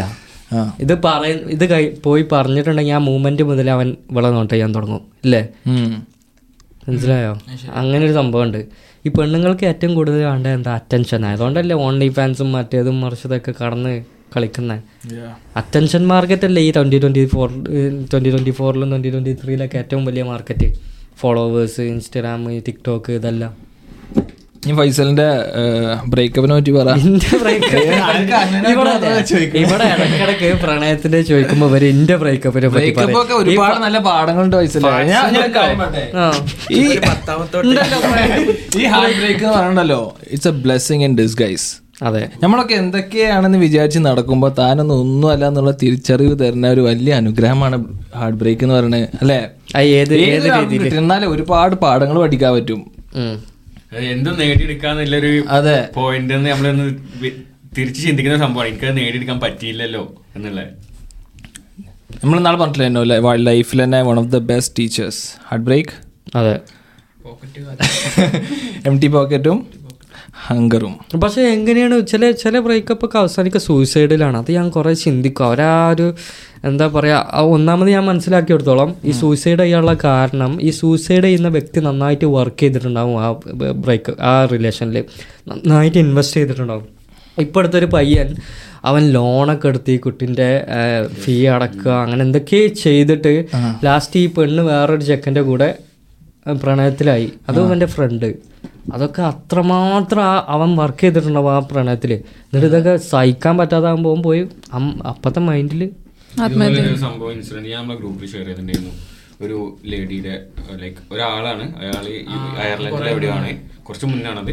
അയാൾ ഇതുപോലെ അയാളുടെ വൈഫിന്റെ അവിഹിതം ലൈക്ക് അയാളുടെ തന്നെ ഫ്രണ്ടായിട്ട് ഇല്ലൊരു അവിഹിതം കണ്ടുപിടിച്ചു. അത് കൊല്ലങ്ങളായിട്ട് നടന്നുകൊണ്ടിരിക്കുകയാണ്. അയാൾക്ക് ഓൾറെഡി തേർട്ടീസോ ഫോർട്ടീസിൽ എന്തോ ആണ്. അയാൾ അത്രയും കാലം റിലേഷൻഷിപ്പിൽ ഇൻവെസ്റ്റ് ചെയ്ത് അയാളെ മക്കള്, അയാളെ വൈഫിന് വേണ്ടിയിട്ട് അയാൾ വീട് വാങ്ങിയത്, അങ്ങനെ എല്ലാം അയാൾ അത്രയും ലൈഫിൽ ആ ഒരു ഫാമിലിക്ക് വേണ്ടി ഇൻവെസ്റ്റ് ചെയ്തു. അങ്ങനെ ഒരു പോയിന്റിൽ ആ ഫാമിലി തകരുകയാണ്. തകരുമ്പോൾ അയാൾക്ക് ഇനി ലൈഫിൽ ഇത്രയും കാലം സമ്പാദിച്ചതും ഇത്രയും കാലം അയാൾ ചെയ്തതും എല്ലാം അതിൽ ഇൻവെസ്റ്റ് ചെയ്ത് അയാൾ ഇനി കാണുന്ന സ്വപ്നവും തകർന്ന് അയാൾക്ക് ഇനി മുന്നോട്ടുള്ള പ്ലാനിങ്ങുകളും എല്ലാം തകർന്ന് നിൽക്കുന്ന സമയത്ത് അയാൾക്ക് എന്ത് ചെയ്യും എന്നുള്ളൊരു പോയിന്റിലാണ് അയാൾ ആത്മഹത്യ ചെയ്യുന്നത്, മനസ്സിലായില്ലേ? അപ്പൊ അങ്ങനെ മാനസികമായി തകർന്നു പോകും. അതിപ്പോ എന്താ പറയാ, അതിലിപ്പോ നമ്മൾ അയാളെ കുറ്റം പറയാൻ പറ്റുമോ ചോദിച്ചാൽ അയാൾ മാനസികമായി അയാൾക്ക് ഇനി ഒന്നും ഇല്ല, അയാൾ തകർന്നു പോയി. പിന്നെ അയാൾക്ക് ജീവിക്കണ്ട, അയാൾക്ക് മുന്നിൽ അതാണ് തോന്നിയത്. അപ്പൊ അയാൾ ആത്മഹത്യ ചെയ്തു. അപ്പൊ നമ്മളെ അയാളെ കുറ്റം പറയാൻ പറ്റുമെന്നുള്ളതാണ്. പക്ഷെ അങ്ങനത്തെ സിറ്റുവേഷൻസ് പുറത്തേക്ക് വരുന്ന ആൾക്കാരുണ്ടല്ലോ, അവർക്ക് കിട്ടുന്ന ഒരു സ്ട്രെങ്ത് ഉണ്ടാവും. പിന്നെ കാലാകാലം അത് മതി ലൈഫിൽ എന്ത് നേടാനും ആ ഫയർ. ഈ ഇതൊരു ഇമ്പോർട്ടൻറ്റ് കാര്യമാട്ടോ. നമ്മളില്ലേ ഒരിക്കലും നമ്മളെ നമുക്കൊരു നമ്മളെ പെണ്ണിൻ്റെ കോണ്ടാക്ട് നമ്പറോ അല്ലെങ്കിൽ ഇങ്ങനത്തെ കാര്യങ്ങളോ ഒരിക്കലും നമ്മളെ എത്ര ബെസ്റ്റ് ഫ്രണ്ടായാലും കൂട്ടുകാരനായാലും കൊടുക്കരുത്. ശരിക്കും പറഞ്ഞാൽ എത്രേ എക്സാമ്പിൾസ് ഉണ്ട്. നമുക്ക് നമ്മൾ ഒരിക്കലും വിചാരിക്കും നമ്മൾ വിചാരിക്കും ഇവൻ ഓക്കെ, ഇവനെ നമ്മൾ നമ്മളുമായിട്ടുള്ള റിലേഷനിൽ അവൻ ഓക്കെ ആവും, ആ ചങ്കാവും നമ്മളായിട്ട്. പക്ഷെ ഈ ഈ പെണ്ണെന്ന് പറഞ്ഞത് മനുഷ്യനാണ്, മനസ്സ് മാറുക എന്നുള്ളത് പറയാം. അതെ, എക്സാക്ട്ലി. ഇത് അതുകൊണ്ടാണ് നമ്മൾ ആ ഒരു റെസ്പെക്ട്ഫുൾ ഒരു ഓപ്പോസിറ്റ് സെക്സിനോട് ഇന്ററാക്ട് ചെയ്യുമ്പോൾ ആ റെസ്പെക്ട്ഫുൾ ബൗണ്ടറി എപ്പോഴും കീപ്പ് ചെയ്യണം. ഇപ്പൊ അതിനൊന്നും യാതൊരു റെസ്പെക്റ്റും കാര്യങ്ങളും ബൗണ്ടറീസും ഒന്നുമില്ല. എത്ര അവിഹിത കഥകളുണ്ട് അല്ലേ? നിങ്ങളുണ്ടോ അങ്ങനത്തെ ഫ്രണ്ട്സ് സർക്കിൾ ആരെങ്കിലും? ഞാനൊക്കെ കേട്ടിട്ടുണ്ട് ഇഷ്ടം പോലെ. എന്താ അറിയോ, ഞാൻ ഒരു കാര്യം പറഞ്ഞത് എന്റെ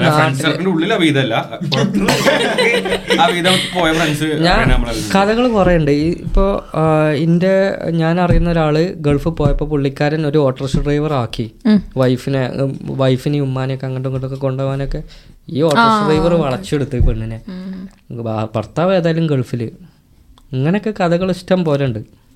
ഇപ്പോഴത്തെ ജനറേഷൻ അതിനെ വല്ലാണ്ട് നോർമലൈസ് ചെയ്യുന്നുണ്ടെന്ന് മാത്രമല്ല, അത് വല്ലാണ്ട് കോമൺ ആയിക്കൊണ്ടിരിക്കുകയാണല്ലേ. നമ്മുടെ അടുത്തൊക്കെ വരുന്നതാണ് ഈ അപ്രോച്ച്. ഇതെന്ന് പറഞ്ഞു കഴിഞ്ഞാൽ ഇങ്ങനെ വരുന്ന സമയത്ത് നമ്മൾ ചോദിക്കും, അല്ല നിങ്ങൾക്കൊരു ഗേൾ ഫ്രണ്ട് ഇല്ലേ, അല്ലെങ്കിൽ നിങ്ങൾക്കൊരു വൈഫില്ലേ, അല്ലെങ്കിൽ നിങ്ങളൊരു റിലേഷനിലല്ലേ ഓൾറെഡി എന്ന് ചോദിക്കുന്ന സമയത്ത് ഇവരുടെ റെസ്പോൺസ് ഉണ്ടല്ലോ, ഇതൊന്നും അങ്ങനെ ഒരു പ്രശ്നമല്ല, ഇത് വളരെ കോമൺ ആണ്, ഇതൊന്നും അങ്ങനെ കാണേണ്ട കാര്യേ അല്ല. എന്താണെന്നറിയോ, നമ്മളിങ്ങനെ ഇവർ സംസാരിക്കുമ്പോൾ നമ്മൾ നമ്മളെ ക്വസ്റ്റ്യൻ ചെയ്തു, ഏ ഇതിപ്പോൾ നമ്മൾ പണ്ടത്തെ കാലത്തായിട്ടാണോ അതോ നമുക്ക് എന്തെങ്കിലും പ്രശ്നമുണ്ടോ എന്ന് നമ്മൾ ക്വസ്റ്റ്യൻ ചെയ്തു. അങ്ങനത്തെ സിറ്റുവേഷൻസ് ഉണ്ട്. പോരാത്തതിന് ഈ അടുത്ത് എൻ്റെ ഫ്രണ്ട് സർക്കിളിൽ ഉണ്ടായ ഒരു ഗേൾസ് ടോക്കിൻ്റെ ഇടയിൽ ഉണ്ടായൊരു കാര്യമാണ്. ഇതിപ്പം നടക്കുന്ന ഒരു കോമൺ ആവുന്നതിൻ്റെ റീസൺ എന്താണെന്ന് ഞാൻ പറയുന്നത്, അതായത് ഒരു കുട്ടി വന്നിട്ട് പറയാണ്, ഒരാൾക്ക് എന്നെ ഇഷ്ടമാണ്, എനിക്ക് അയാളെ ഇഷ്ടമാണ്, പക്ഷെ പ്രശ്നം എന്താണെന്ന് വെച്ചാൽ ആൾക്ക് നാട്ടിലൊരു ഗേൾ ഫ്രണ്ട് ഉണ്ട്. അപ്പം ഞാൻ ഭയങ്കര കൺഫ്യൂസ്ഡ് ആണ് എന്താ ചെയ്യേണ്ടതെന്നുള്ളതിൽ. അപ്പം ഞാൻ ചോദിച്ചു, ഓക്കെ നിനക്ക് ഇഷ്ടമാണ്, ആൾക്കും ഇഷ്ടമാണ്, ആൾ കൺഫ്യൂസ്ഡ് ആണോ? ആൾ ഭയങ്കര കൺഫ്യൂസ്ഡ് ആണ്, എന്താ ചെയ്യേണ്ടതെന്ന് അറിയില്ല എന്നൊക്കെ പറഞ്ഞു. പക്ഷേ ഞങ്ങൾ ഞങ്ങൾ മുന്നോട്ട് പോകാനാണ് പ്ലാൻ. അപ്പം ഞാൻ പറഞ്ഞു ആ ഓക്കെ, അപ്പോൾ അവർ ബ്രേക്കപ്പ് ആവാൻ ഉള്ള ബ്രേക്ക് ചെയ്യാനുള്ള ചാൻസ് ആണല്ലേ എന്ന് ചോദിച്ചു. അവർ ഇല്ല ഇല്ല അവർ ബ്രേക്ക് ചെയ്യില്ല, അവര് നല്ല അവളിഷ്ടാണ്. അപ്പൊ എനിക്ക് ഇതിനിപ്പോ എന്താ പറയാ. അപ്പം ഞാൻ സ്റ്റക്കായിരിക്കാം, ബിക്കോസ് ഇതിലിപ്പോ എന്താ മനസ്സിലാക്കി കൊടുക്കേണ്ടത് എനിക്ക് മനസ്സിലാവുന്നില്ല. ആ എന്താ ഇതിൽ പറയാ, ആളെന്നെല്ലാം പറയുന്നുണ്ട്. അപ്പൊ ഒരു പെൺകുട്ടി ഒരു പെൺകുട്ടി നമ്മുടെ സെയിം പ്രായമുള്ള പെൺകുട്ടി അവിടെ നിന്ന് പറയാണ്, ആൾക്കൊരു ഗേൾ ഫ്രണ്ട് ഉള്ളത് നിന്റെ നിന്റെ തെറ്റല്ല, you go for your shot, it's not your fault എന്ന്. അങ്ങനെ പറയുന്ന ഫ്രണ്ട്സ് ഉള്ളിടത്തോളം കാലം നമ്മൾ, കാരണം എന്താ വെച്ചാൽ ചിലപ്പോൾ ആ കുട്ടിക്ക് ഈ പറയുന്ന ചെറുക്കനോട് എന്തെങ്കിലും ഒരു ഇഷ്ടം ഉണ്ടാവും, പക്ഷേ കോൺഷ്യസ്ലി ആൾക്കറിയാം ഇതൊരു തെറ്റാണ് എന്ന് ആൾക്കറിയാം. അപ്പോൾ ഒരു പുഷിന് വേണ്ടിയിട്ടായിരിക്കും, അത് പാടില്ല എന്ന് എന്തെങ്കിലും ഒരു പുഷ് അല്ലെങ്കിൽ ഒരു സർട്ടിഫിക്കേഷൻ കിട്ടാൻ വേണ്ടിയിട്ടായിരിക്കും ചോദിക്കുന്നത്. അപ്പം ഇങ്ങനത്തെ ഒരു പോസിറ്റീവ് പുഷ് കിട്ടിക്കഴിഞ്ഞാൽ അവർ ഭയങ്കര ഫ്രീഡത്തോടു കൂടി അതിൽ പോകും. അത് കംപ്ലീറ്റ്ലി വേറൊരാളുടെ ഒപ്പീനിയനിലായിരിക്കരുത്, എങ്കിൽ കൂടി ഇങ്ങനത്തെ ഇൻഫ്ലുവൻസ് ഭയങ്കര ആ. അപ്പം ഇത് ഭയങ്കര കോമൺ ആണ്. നമ്മൾ ശരിക്കും മാക്സിമം നമ്മുടെ ഫ്രണ്ട് സർക്കിൾ പോസിറ്റീവായിട്ടും നീറ്റായിട്ടും മുന്നോട്ട് കൊണ്ടുപോകാന്നുള്ളത് മാത്രമേ നമുക്ക് ചെയ്യാൻ പറ്റുള്ളൂ, അല്ലാണ്ട് എല്ലാവർക്കും പേഴ്സണൽ ഹാപ്പിനെസ് അബവ് എവരിതിങ്. അപ്പം നമ്മൾ ഒരാളുടെ ഫീലിംഗ്സിന് ഒരു കൺസിഡറേഷനും കൊടുക്കേണ്ട ആവശ്യമില്ല. അവർ ചോദിക്കുന്നത് എന്താണെന്നറിയോ, ഇതിലൂടെ നമ്മൾ ആരെയും ഹേർട്ട് ചെയ്യുന്നില്ലല്ലോ എന്നുള്ളതാണ്. ശരിക്കും ഫസ്റ്റ് ഓഫ് ഓൾ അവരവരുടെ സെൽഫ് റെസ്പെക്റ്റിനെ ഹേർട്ട് ചെയ്തുകൊണ്ടിരിക്കുക, നശിപ്പിച്ചുകൊണ്ടിരിക്കുക. പിന്നെ ആ പറയുന്ന പാർട്ട്ണർ, മറുവശത്തുള്ള പാർട്ട്ണറെ നമ്മൾ ഇൻഡയറക്ട്ലി ഹേർട്ട് ചെയ്തുകൊണ്ടിരിക്കുകയാണ് അല്ലേ. അത് മാത്രമല്ല, അവരുടെ റിലേഷൻഷിപ്പിനെ നമ്മൾ ഹോംവർക്ക് ചെയ്തുകൊണ്ടിരിക്കുകയാണ്. വേറെ കാര്യം നോക്കട്ടെ, ഇങ്ങനെ ആ റിലേഷൻഷിപ്പിൽ ഇവർ തുടരുമ്പോൾ ഫ്യൂച്ചർ ഇവരെന്താ കാണുന്നത്? No future, live in the present. Live in the present, man. അല്ല ഇതിനൊരു ഒരു പോയിന്റ് ഇല്ല, ആ പോയിന്റിൽ ഇന്നല്ലെങ്കിൽ നാളെ നമ്മൾ എത്തുന്ന ഉറപ്പല്ല. അതൊന്നും ചിന്തിക്കേണ്ട ആവശ്യമില്ലല്ലോ, പ്രസന്റ് എൻജോയ് ചെയ്യുക. അതല്ലേ അത് ഈ ഫ്യൂച്ചറിലെ പ്ലാൻ ആണ്, ഇതിന് പോകില്ലല്ലോ. ഉണക്കൽമേ നാട് മൊത്തം നാറിയാലും അവർക്ക് നാറൂല എന്നല്ല, അതുപോലെയാണ് ഇതിൻ്റെ അവസ്ഥ. ഇതെന്താ പറയുക, ആണുങ്ങൾ പണ്ടൊക്കെ ഇങ്ങനത്തെ കാര്യങ്ങൾ ഡിസ്കസ് ചെയ്യുമ്പോൾ ഒരു ഒരു ഗൗരവം ഉണ്ടായിരുന്നു നമ്മളെ സർക്കിളിലൊക്കെ. ഇപ്പം ഇതൊരു ചെറിയ ഇത് ഇതുണ്ടായാലുള്ള മസ്കുലിനാവുകയാണ്, അങ്ങനെ അങ്ങനെ ചിന്തിക്കുന്നവരുണ്ട്. പക്ഷേ ഈ കുടുംബം നശിക്കുന്നതിനെ കുറിച്ചിട്ട് ആരും അറിഞ്ഞില്ല. നമ്മളൊക്കെ ഇത് പറഞ്ഞു കഴിഞ്ഞാൽ നമ്മളെ കമന്റ് സെക്ഷൻ ഉണ്ടല്ലോ, ഈ അഭിഹിതത്തിനെ പറ്റിയുള്ള റീൽസ് ഇട്ടപ്പോൾ അമ്മാവെന്ന് മുദ്രകുത്തി എന്നോട് പിന്നെ ഇതിട്ടില്ലേ. അല്ല അതെനിക്ക് തോന്നുന്നു വളരെ ഒരു ശതമാനം തീരെ ചിന്തിക്കാൻ ഒരു ഇതില്ലാത്ത സിറ്റുവേഷനിലായിരിക്കും അങ്ങനെയൊക്കെ പറയുന്നത്. കാരണം കാരണം ഈ പറഞ്ഞ പോലെ എന്താ എന്താ പറഞ്ഞാൽ അതിനൊട്ടും വില ഇല്ലാണ്ടായി എന്ന് പറഞ്ഞൊരു ലോയൽറ്റി ലോയൽറ്റിക്ക് ഒട്ടും വിലയില്ല. അത് മാത്രമല്ല, ഈ പറയുന്ന ആൾക്കാരുണ്ടല്ലോ അവരെ നമുക്ക് കൺവിൻസ് ചെയ്യാൻ പറ്റില്ല, ഇതൊരു തെറ്റാണ്. ചിലപ്പോൾ അവർ തെറ്റാണെന്ന്, അവരത് ചീറ്റിംഗ് ആണെന്ന് പോലും. മാത്രമല്ല ഇത് നമ്മളെ നീഡായി പോയി അവരെ കൺവിൻസ് ചെയ്യുക. അതായത് അവരെ കൺവിൻസ് ചെയ്ത് മാറ്റുന്നത് ഒരുമാതിരി നമ്മുടെ എന്തോ വലിയൊരു മിഷൻ പോലെ അങ്ങനെ മാറിക്കൊണ്ടിരിക്കുകയാണ്. പിന്നെ അവര് പറയുന്നത് അവര് ഇതൊരുമാതിരി ട്വൈലൈറ്റ് ആക്കി മാറ്റും. ഒരാൾക്ക് രണ്ടുപേരോട് ഇഷ്ടം തോന്നാം, അത് സ്വാഭാവികമാണെന്നൊക്കെ പറഞ്ഞ് തോന്നാം, പക്ഷെ അതിൽ ആക്ട് ചെയ്യുമ്പോഴാണ് അതൊന്നും ഇല്ല. മീൻസ് എനിക്ക് ഞാൻ സെൽഫിഷ് ആണെന്നുള്ളത് തുറന്ന് പറഞ്ഞുകൊണ്ട് ചെയ്യുന്ന ആൾക്കാരൊക്കെ ഉണ്ട്. ഇവരൊക്കെ എന്താ ചെയ്യുക, ചില സമയത്ത് നമുക്ക് സാക്രിഫൈസ് ചെയ്യേണ്ടി വരും. പാർട്ട്ണർ ഒരു സിറ്റുവേഷൻ ഈ ചെയ്യണ ആൾക്ക് വന്ന് കഴിയുമ്പോൾ ഭാവിയിൽ മനസ്സിലാകും അതെങ്ങനെയാണ് അഫക്റ്റ് ചെയ്തിട്ടുണ്ടാവുക എന്നുള്ളത്. ഒരാൾക്ക് തിരിച്ചു കിട്ടുമ്പോൾ അതിൻ്റെ വേദന എന്താണെന്ന് മനസ്സിലാവുക. അതെ, ഇത് ഈ ഈ ടോപ്പിക്കൊക്കെ ഇനി നമ്മളില്ലേ ഈ പ്രണയത്തിൻ്റെയും റിലേഷൻ്റെയും നമ്മളെ ഏജിലുള്ള കാര്യങ്ങളെ നമുക്കറിയുള്ളൂ. ഇതിൻ്റെ അപ്പുറത്തൊരു മുപ്പത് നാൽപ്പത് വയസ്സുള്ള ആൾക്കാർക്ക് ഇതിന് പല പല വ്യൂ ഉണ്ടാവും. ഐ മീൻ പോസിറ്റീവിൽ തന്നെ പല രീതിയിലും റിപ്ലൈ തരാൻ പറ്റും. നമുക്കിപ്പോൾ നമ്മളെ ഏജിൽ എക്സ്പീരിയൻസിലുള്ളവർ പറയാൻ പറ്റുന്നുള്ളൂ. ഇപ്പോൾ ഞങ്ങൾ കഴിഞ്ഞ രണ്ട് എപ്പിസോഡ് മുമ്പ് ഡിസ്കസ് ചെയ്തിരുന്നു, അതായത് പെൺകുട്ടികൾ ഈ ബസ്സിൽ നിന്നൊക്കെ ഇങ്ങനത്തെ കാര്യങ്ങളൊക്കെ ടച്ചിങ്ങും കാര്യങ്ങളൊക്കെ ഉണ്ടാകുമ്പോൾ, ബാഡ് ടച്ചൊക്കെ ഉണ്ടാകുമ്പോൾ വീട്ടിൽ വന്ന് പറയില്ല, പേടിച്ചിട്ട് വീണ്ടും വിടില്ലേന്ന് ആലോചിച്ചിട്ട്. പഠിക്കാൻ പോകുന്ന കുട്ടികളാണെങ്കിൽ പഠിക്കാൻ പിന്നെ വിടില്ല, അല്ലെങ്കിൽ ജോലിക്ക് പോകുന്നവരാണെങ്കിൽ ജോലിക്ക് പിന്നെ ഈ കാരണത്താൽ ഇനിയും ഉണ്ടാവും എന്ന് വിചാരിച്ചിട്ട് പാരൻസ് പേടിച്ചിട്ട് വിടില്ല എന്നുണ്ടാവും. അപ്പോൾ പല പെൺകുട്ടികളും പറയില്ല. അപ്പം അങ്ങനത്തെ അവരോട് അഹിനൊക്കെ എന്താ ഒരു അഡ്വൈസായിട്ട് പറയാനുള്ളത്? അത് പറയാണ്ടിരിക്കേണ്ട യാതൊരു കാര്യവുമില്ല. ഒന്നാമത്തെ കാര്യം, നമ്മൾ അവിടെ ഒരു തെറ്റും ചെയ്യുന്നില്ല എന്നുള്ള പൂർണ്ണ ബോധ്യം വേണം. നമ്മളൊരു ജോലിക്ക് പോകുന്നത് കൊണ്ടാണ് അതങ്ങനെ സംഭവിക്കുന്നത് എന്ന് ചിന്തിക്കുന്നത് തന്നെ വലിയ മണ്ടത്തരാണ്. അങ്ങനെ സംഭവിക്കുന്നത് എത്രത്തോളം നമ്മൾ സീക്രട്ടായിട്ട് കൊണ്ടു നടക്കുന്നോ അത്രത്തോളം കാലം അത് വളർന്നുകൊണ്ടിരിക്കും. അതെ, അതും ഒരു പ്രശ്നമാണ്. പിന്നെ ഈ പെൺകുട്ടികൾ പറയാത്തതിന്റെ കാര്യം, ഇത് ഈ പറഞ്ഞ പോലെ പിന്നീട് അങ്ങോട്ട് പോകാൻ വിടൂല, അങ്ങനത്തെ അങ്ങനത്തെ ഫാമിലീസ് ഉണ്ടെങ്കിൽ പ്രശ്നം തന്നെയാണ്. പിന്നെ ആ കുട്ടിക്ക് എന്താ ചെയ്യേണ്ടത്, ഇത് സഹിക്കുകയും വേണം. ചിലപ്പോൾ അത് കണ്ടിന്യൂസ് ആയിട്ട് നടക്കുന്നുണ്ടാകും. പിന്നെ ജോലിക്കും പോകണം, അല്ലെങ്കിൽ എങ്ങോട്ടാണോ പോകുന്നത് അങ്ങോട്ട് പോകണം എന്ന് പറയുന്നത് ഒരു വൃത്തികെട്ട സിറ്റുവേഷൻ തന്നെയാണ്. എൻ്റെ വീട്ടിലൊന്നും അങ്ങനെയല്ല. ഇങ്ങനെ എന്തെങ്കിലും സംഭവിച്ചിട്ടുണ്ടെങ്കിൽ പറയാം. എൻ്റെ ഉമ്മ ആണെങ്കിലും ഉപ്പ ആണെങ്കിലും തിരിച്ചു കൊടുക്കാനുള്ള ഒരു മെൻറ്റാലിറ്റിയിലേ നിൽക്കുകയുള്ളൂ.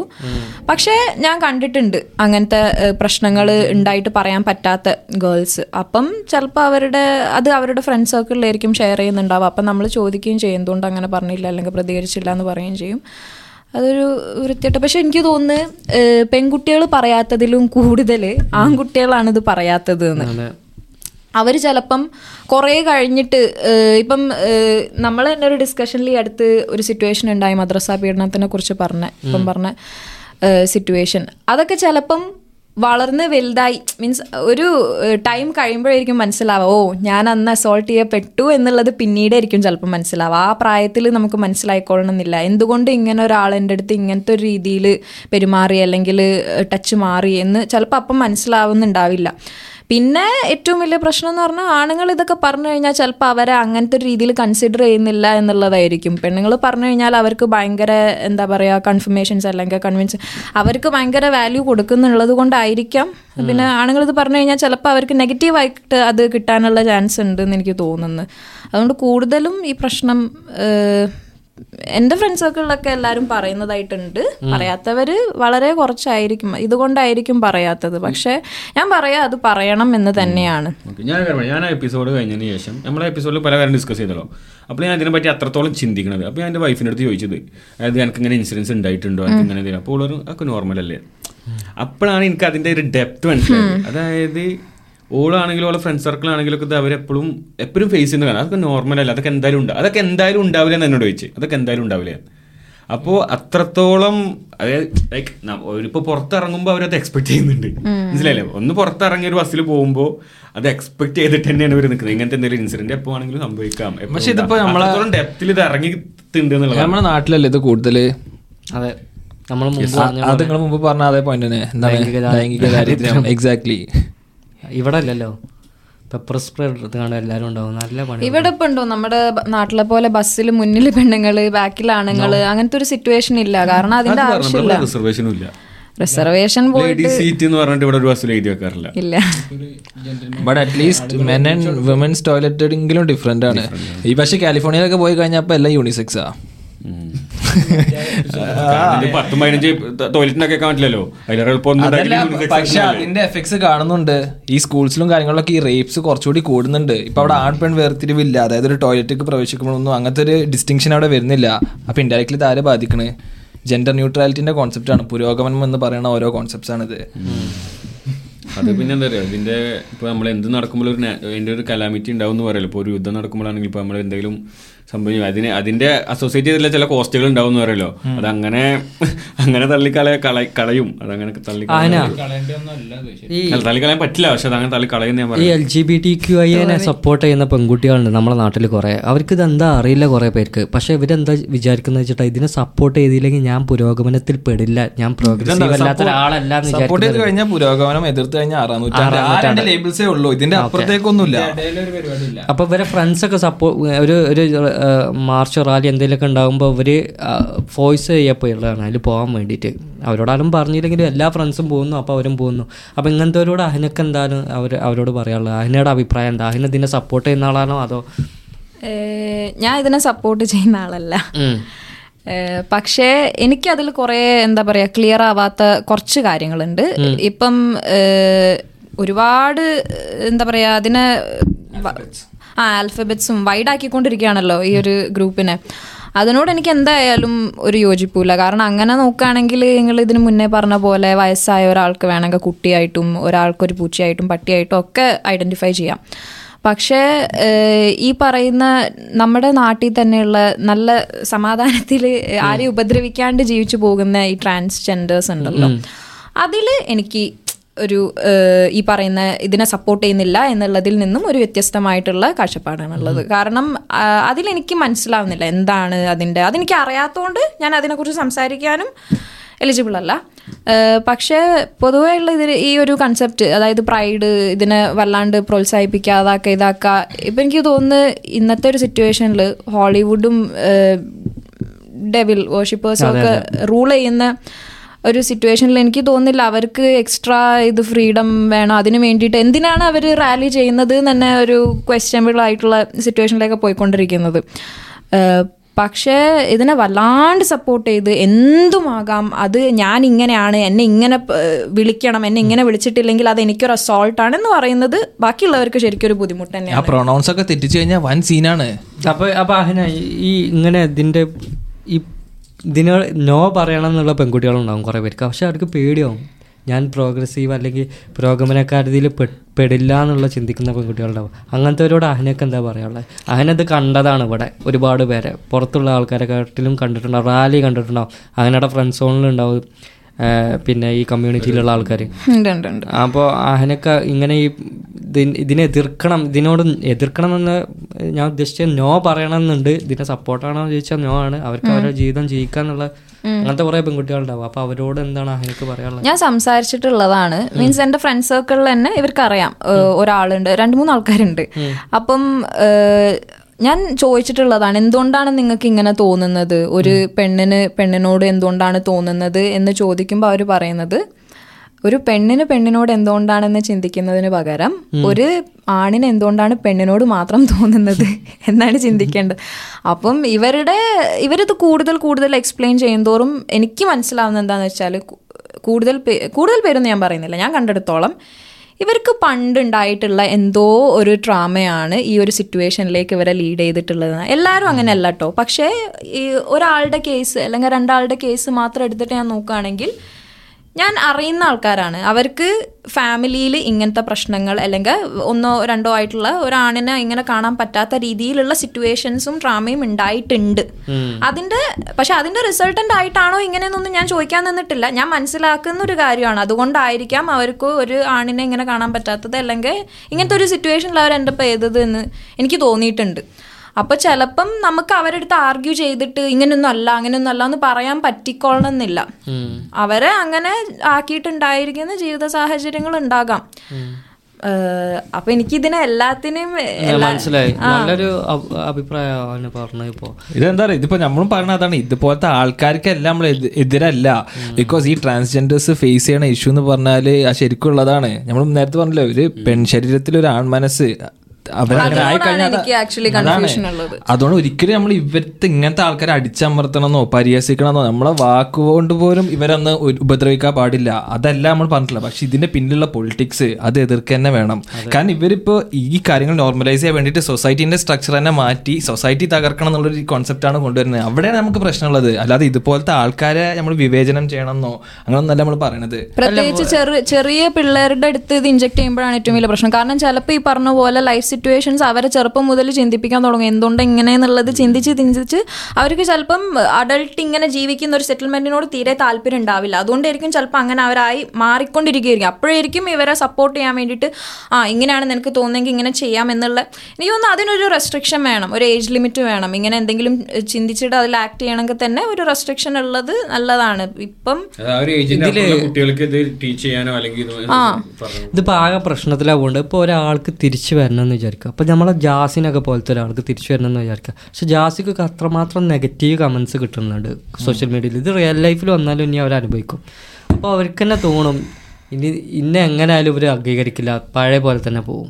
ഇനി തിരിച്ചു വരണം തോന്നി എന്തെങ്കിലും മെഡിക്കൽ ട്രീറ്റ്മെൻറ്റോ അതില്ല, അതൊക്കെ ഈ ലോബി ആകെ അതിനെതിരായി. കൗൺസിലിംഗ് ഇല്ല. അപ്പോൾ നെതർലാൻഡ്സിൽ ഒരാൾ എക്സ് ഗേ ആയ ഒരാൾ ഇതിൻ്റെ ട്രീറ്റ്മെൻറ്റ് കണ്ടുപിടിച്ചു. അയാൾ എത്രയോ ഹോസ്പിറ്റൽസ് തുടങ്ങി, പക്ഷേ ആ ഹോസ്പിറ്റൽസൊക്കെ ക്ലോസ് ചെയ്ത്. അതെ അതാ പറഞ്ഞു, ഇതിന് എതിരെ വരുന്ന റീസേർച്ചും കാര്യങ്ങളെല്ലാം തടഞ്ഞിട്ട് ഇവരുടെ അജണ്ടയ്ക്ക് അനുകൂലമായിട്ട് മാത്രം മുന്നോട്ട് പോകാൻ പാടുള്ളൂ എന്നുള്ള ഒരു റാഡിക്കൽ പൊളിറ്റിക്സ് ഇതിന് പിന്നിലുണ്ട്. അത് തിരിച്ചറിയണില്ല. ഇത് നമ്മൾ കമ്പാഷൻ്റെ പേരിൽ ഇങ്ങനെ ഒഴിവാക്കുകയാണ് എല്ലാ കാര്യങ്ങളും. അഹന ലാസ്റ്റായിട്ട് ഒരു കാര്യം പറയും. ഇപ്പോൾ ഡ്രഗ്സ് കൂടിക്കൊണ്ടിരിക്കുകയാണ്. ഞങ്ങൾ ഞങ്ങൾ എഗൻസ്റ്റായി നിൽക്കുന്ന ഒരു കാര്യമാണ് ഡ്രഗ്സ്. ഡ്രഗ്സ് ചെയ്യരുത്, ഫോണ് കാണരുത്, L G B T Q മൂവ്മെന്റിന്റെ എതിരാണ് ഞങ്ങൾ. ഇതിനൊക്കെ പോയില്ലായിരുന്നു എൽ ജി ബി. അപ്പോൾ ഈ എം ഡി എം ഒക്കെ ഉപയോഗിക്കുന്ന പെൺകുട്ടികളെ സ്റ്റോറീസ് ഞാൻ റീസെന്റ്ലി നല്ല കേട്ടിട്ടുണ്ട്. നമ്മളെ മലബാർ ഏരിയയിലൊക്കെ പ്രത്യേകിച്ചുണ്ടല്ലോ ഒരുപാട്. അപ്പോൾ ഇവര് അതിനെക്കുറിച്ചൊക്കെ എന്താ അതിനോട് അഭിപ്രായം? എന്താ ഇങ്ങനെ ഒരു മാറ്റം വന്നിട്ട് ഇവർ ഇതിന് എന്താണ് പ്രതീക്ഷിക്കുന്നത്? എന്താണ് ഇതിൻ്റെയൊക്കെ കാരണം?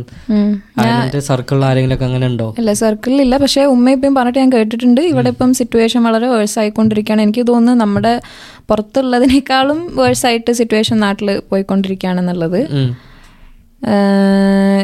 എനിക്ക് തോന്നുന്നു ഇത് വല്ലാണ്ട് നമ്മൾ കൂളായിട്ട് കാണിക്കുന്നുണ്ടല്ലോ എല്ലാത്തിലും, സിനിമയിലാണെങ്കിലും. ആ മാത്രമല്ല ഇതൊക്കെ യൂസ് ചെയ്ത് ചിലപ്പോൾ ഈ പറയുന്ന പോലെ എന്തെങ്കിലും ചെറിയൊരു സാധനത്തിലായിരിക്കും തുടങ്ങാം.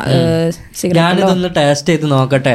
എല്ലാ ഡ്രഗ് അഡിക്റ്റും ഫസ്റ്റ് പറഞ്ഞതാണ്, എല്ലാ കള്ള് കുടിക്കുന്നവനും എം ഡി എം തൊട്ടവനും കൊക്കൈനാണെങ്കിലും ഞാൻ ഇതിൻ്റെ ടേസ്റ്റ് ഒന്ന് അറിയട്ടെ, എങ്ങനെയുണ്ട് എന്ന് അറിയട്ടെ പറഞ്ഞിട്ടാണ് തുടങ്ങിയത്. അവരൊക്കെ ഇന്ന് അഡിക്റ്റഡായ ആൾക്കാരാണ്. അങ്ങനെ തുടങ്ങിയതാണ് ഒരുവിധ ആൾക്കാരും.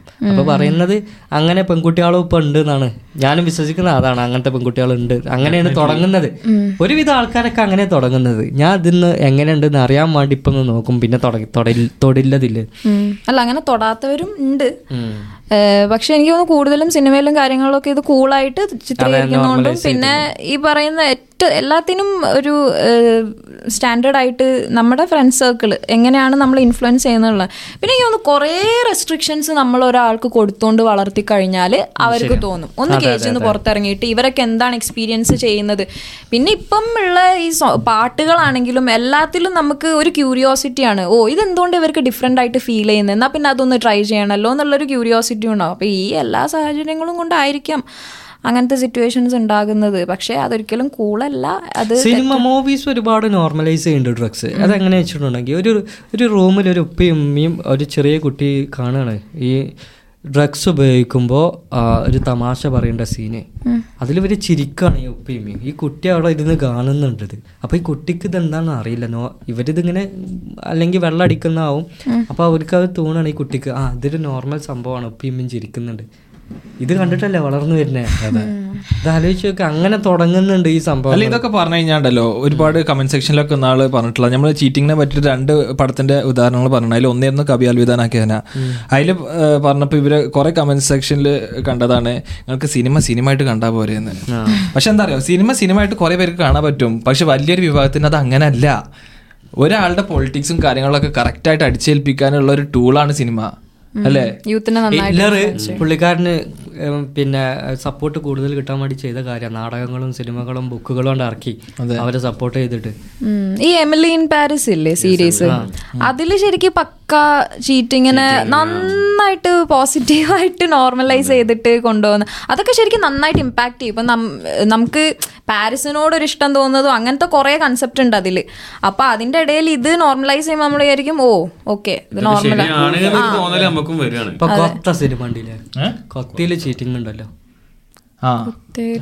കൊത്തയില് ചീറ്റിംഗ് ഉണ്ട്. മറ്റേ ദുൽഖറിന്റെ ദുൽഖറിന് ദുൽഖർ നല്ലൊരു പയ്യൻ, ആര് ഒരു പെണ്ണിനും തൊടാതെ അവളെ മാത്രം സ്നേഹിക്കും. അനിമലിലും ചീറ്റിംഗ് എന്ന്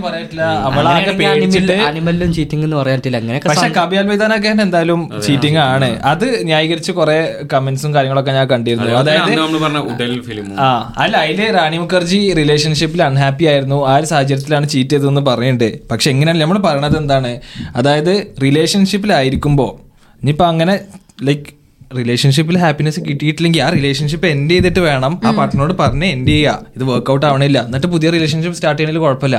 പക്ഷെ റിലേഷൻഷിപ്പിൽ ആയിരിക്കെ if you are unhappy in a relationship you should never cheat. അതിനൊക്കെ എന്തെങ്കിലും ഉണ്ടോ പറയാൻ? നല്ല ഒരു ഇവിടെ എന്താ അതിനെ ഫുൾ നെയിം എന്താണ്? ഫാത്തിമ. ഇവിടെ എന്താ ചെയ്യുന്നത്? ഞാനിവിടെ എൻ ഐ ക്യു എന്ന് പറയുന്ന ഒരു ഡേറ്റ കമ്പനിയിൽ പ്രോജക്ട് കോർഡിനേറ്റർ ആയിട്ട് വർക്ക് ചെയ്യണം. ഇവിടെ മാസ്റ്റേഴ്സും മാസ്റ്റേഴ്സും ചെയ്യുന്നുണ്ട്. ഞാൻ ബാച്ചിലേഴ്സ് ഞാൻ ഇവിടെ ടൂ തൗസൻഡ് നയൻറ്റീനിൽ വന്നതാണ്. ബാച്ചിലേഴ്സ് കഴിഞ്ഞു, ഇപ്പം മാസ്റ്റേഴ്സ് ഫസ്റ്റ് സെമ്മ് കഴിഞ്ഞു, സെക്കൻഡ് സെമ്മ് ചെയ്തുകൊണ്ടിരിക്കുകയാണ്. അതിൻ്റെ കൂടെ തന്നെ full time job. Kozhikode. Kozhikode correct address പറയണ്ട. ഓക്കെ, എന്നാൽ ശരി. Thank you thank you so much. Bye by.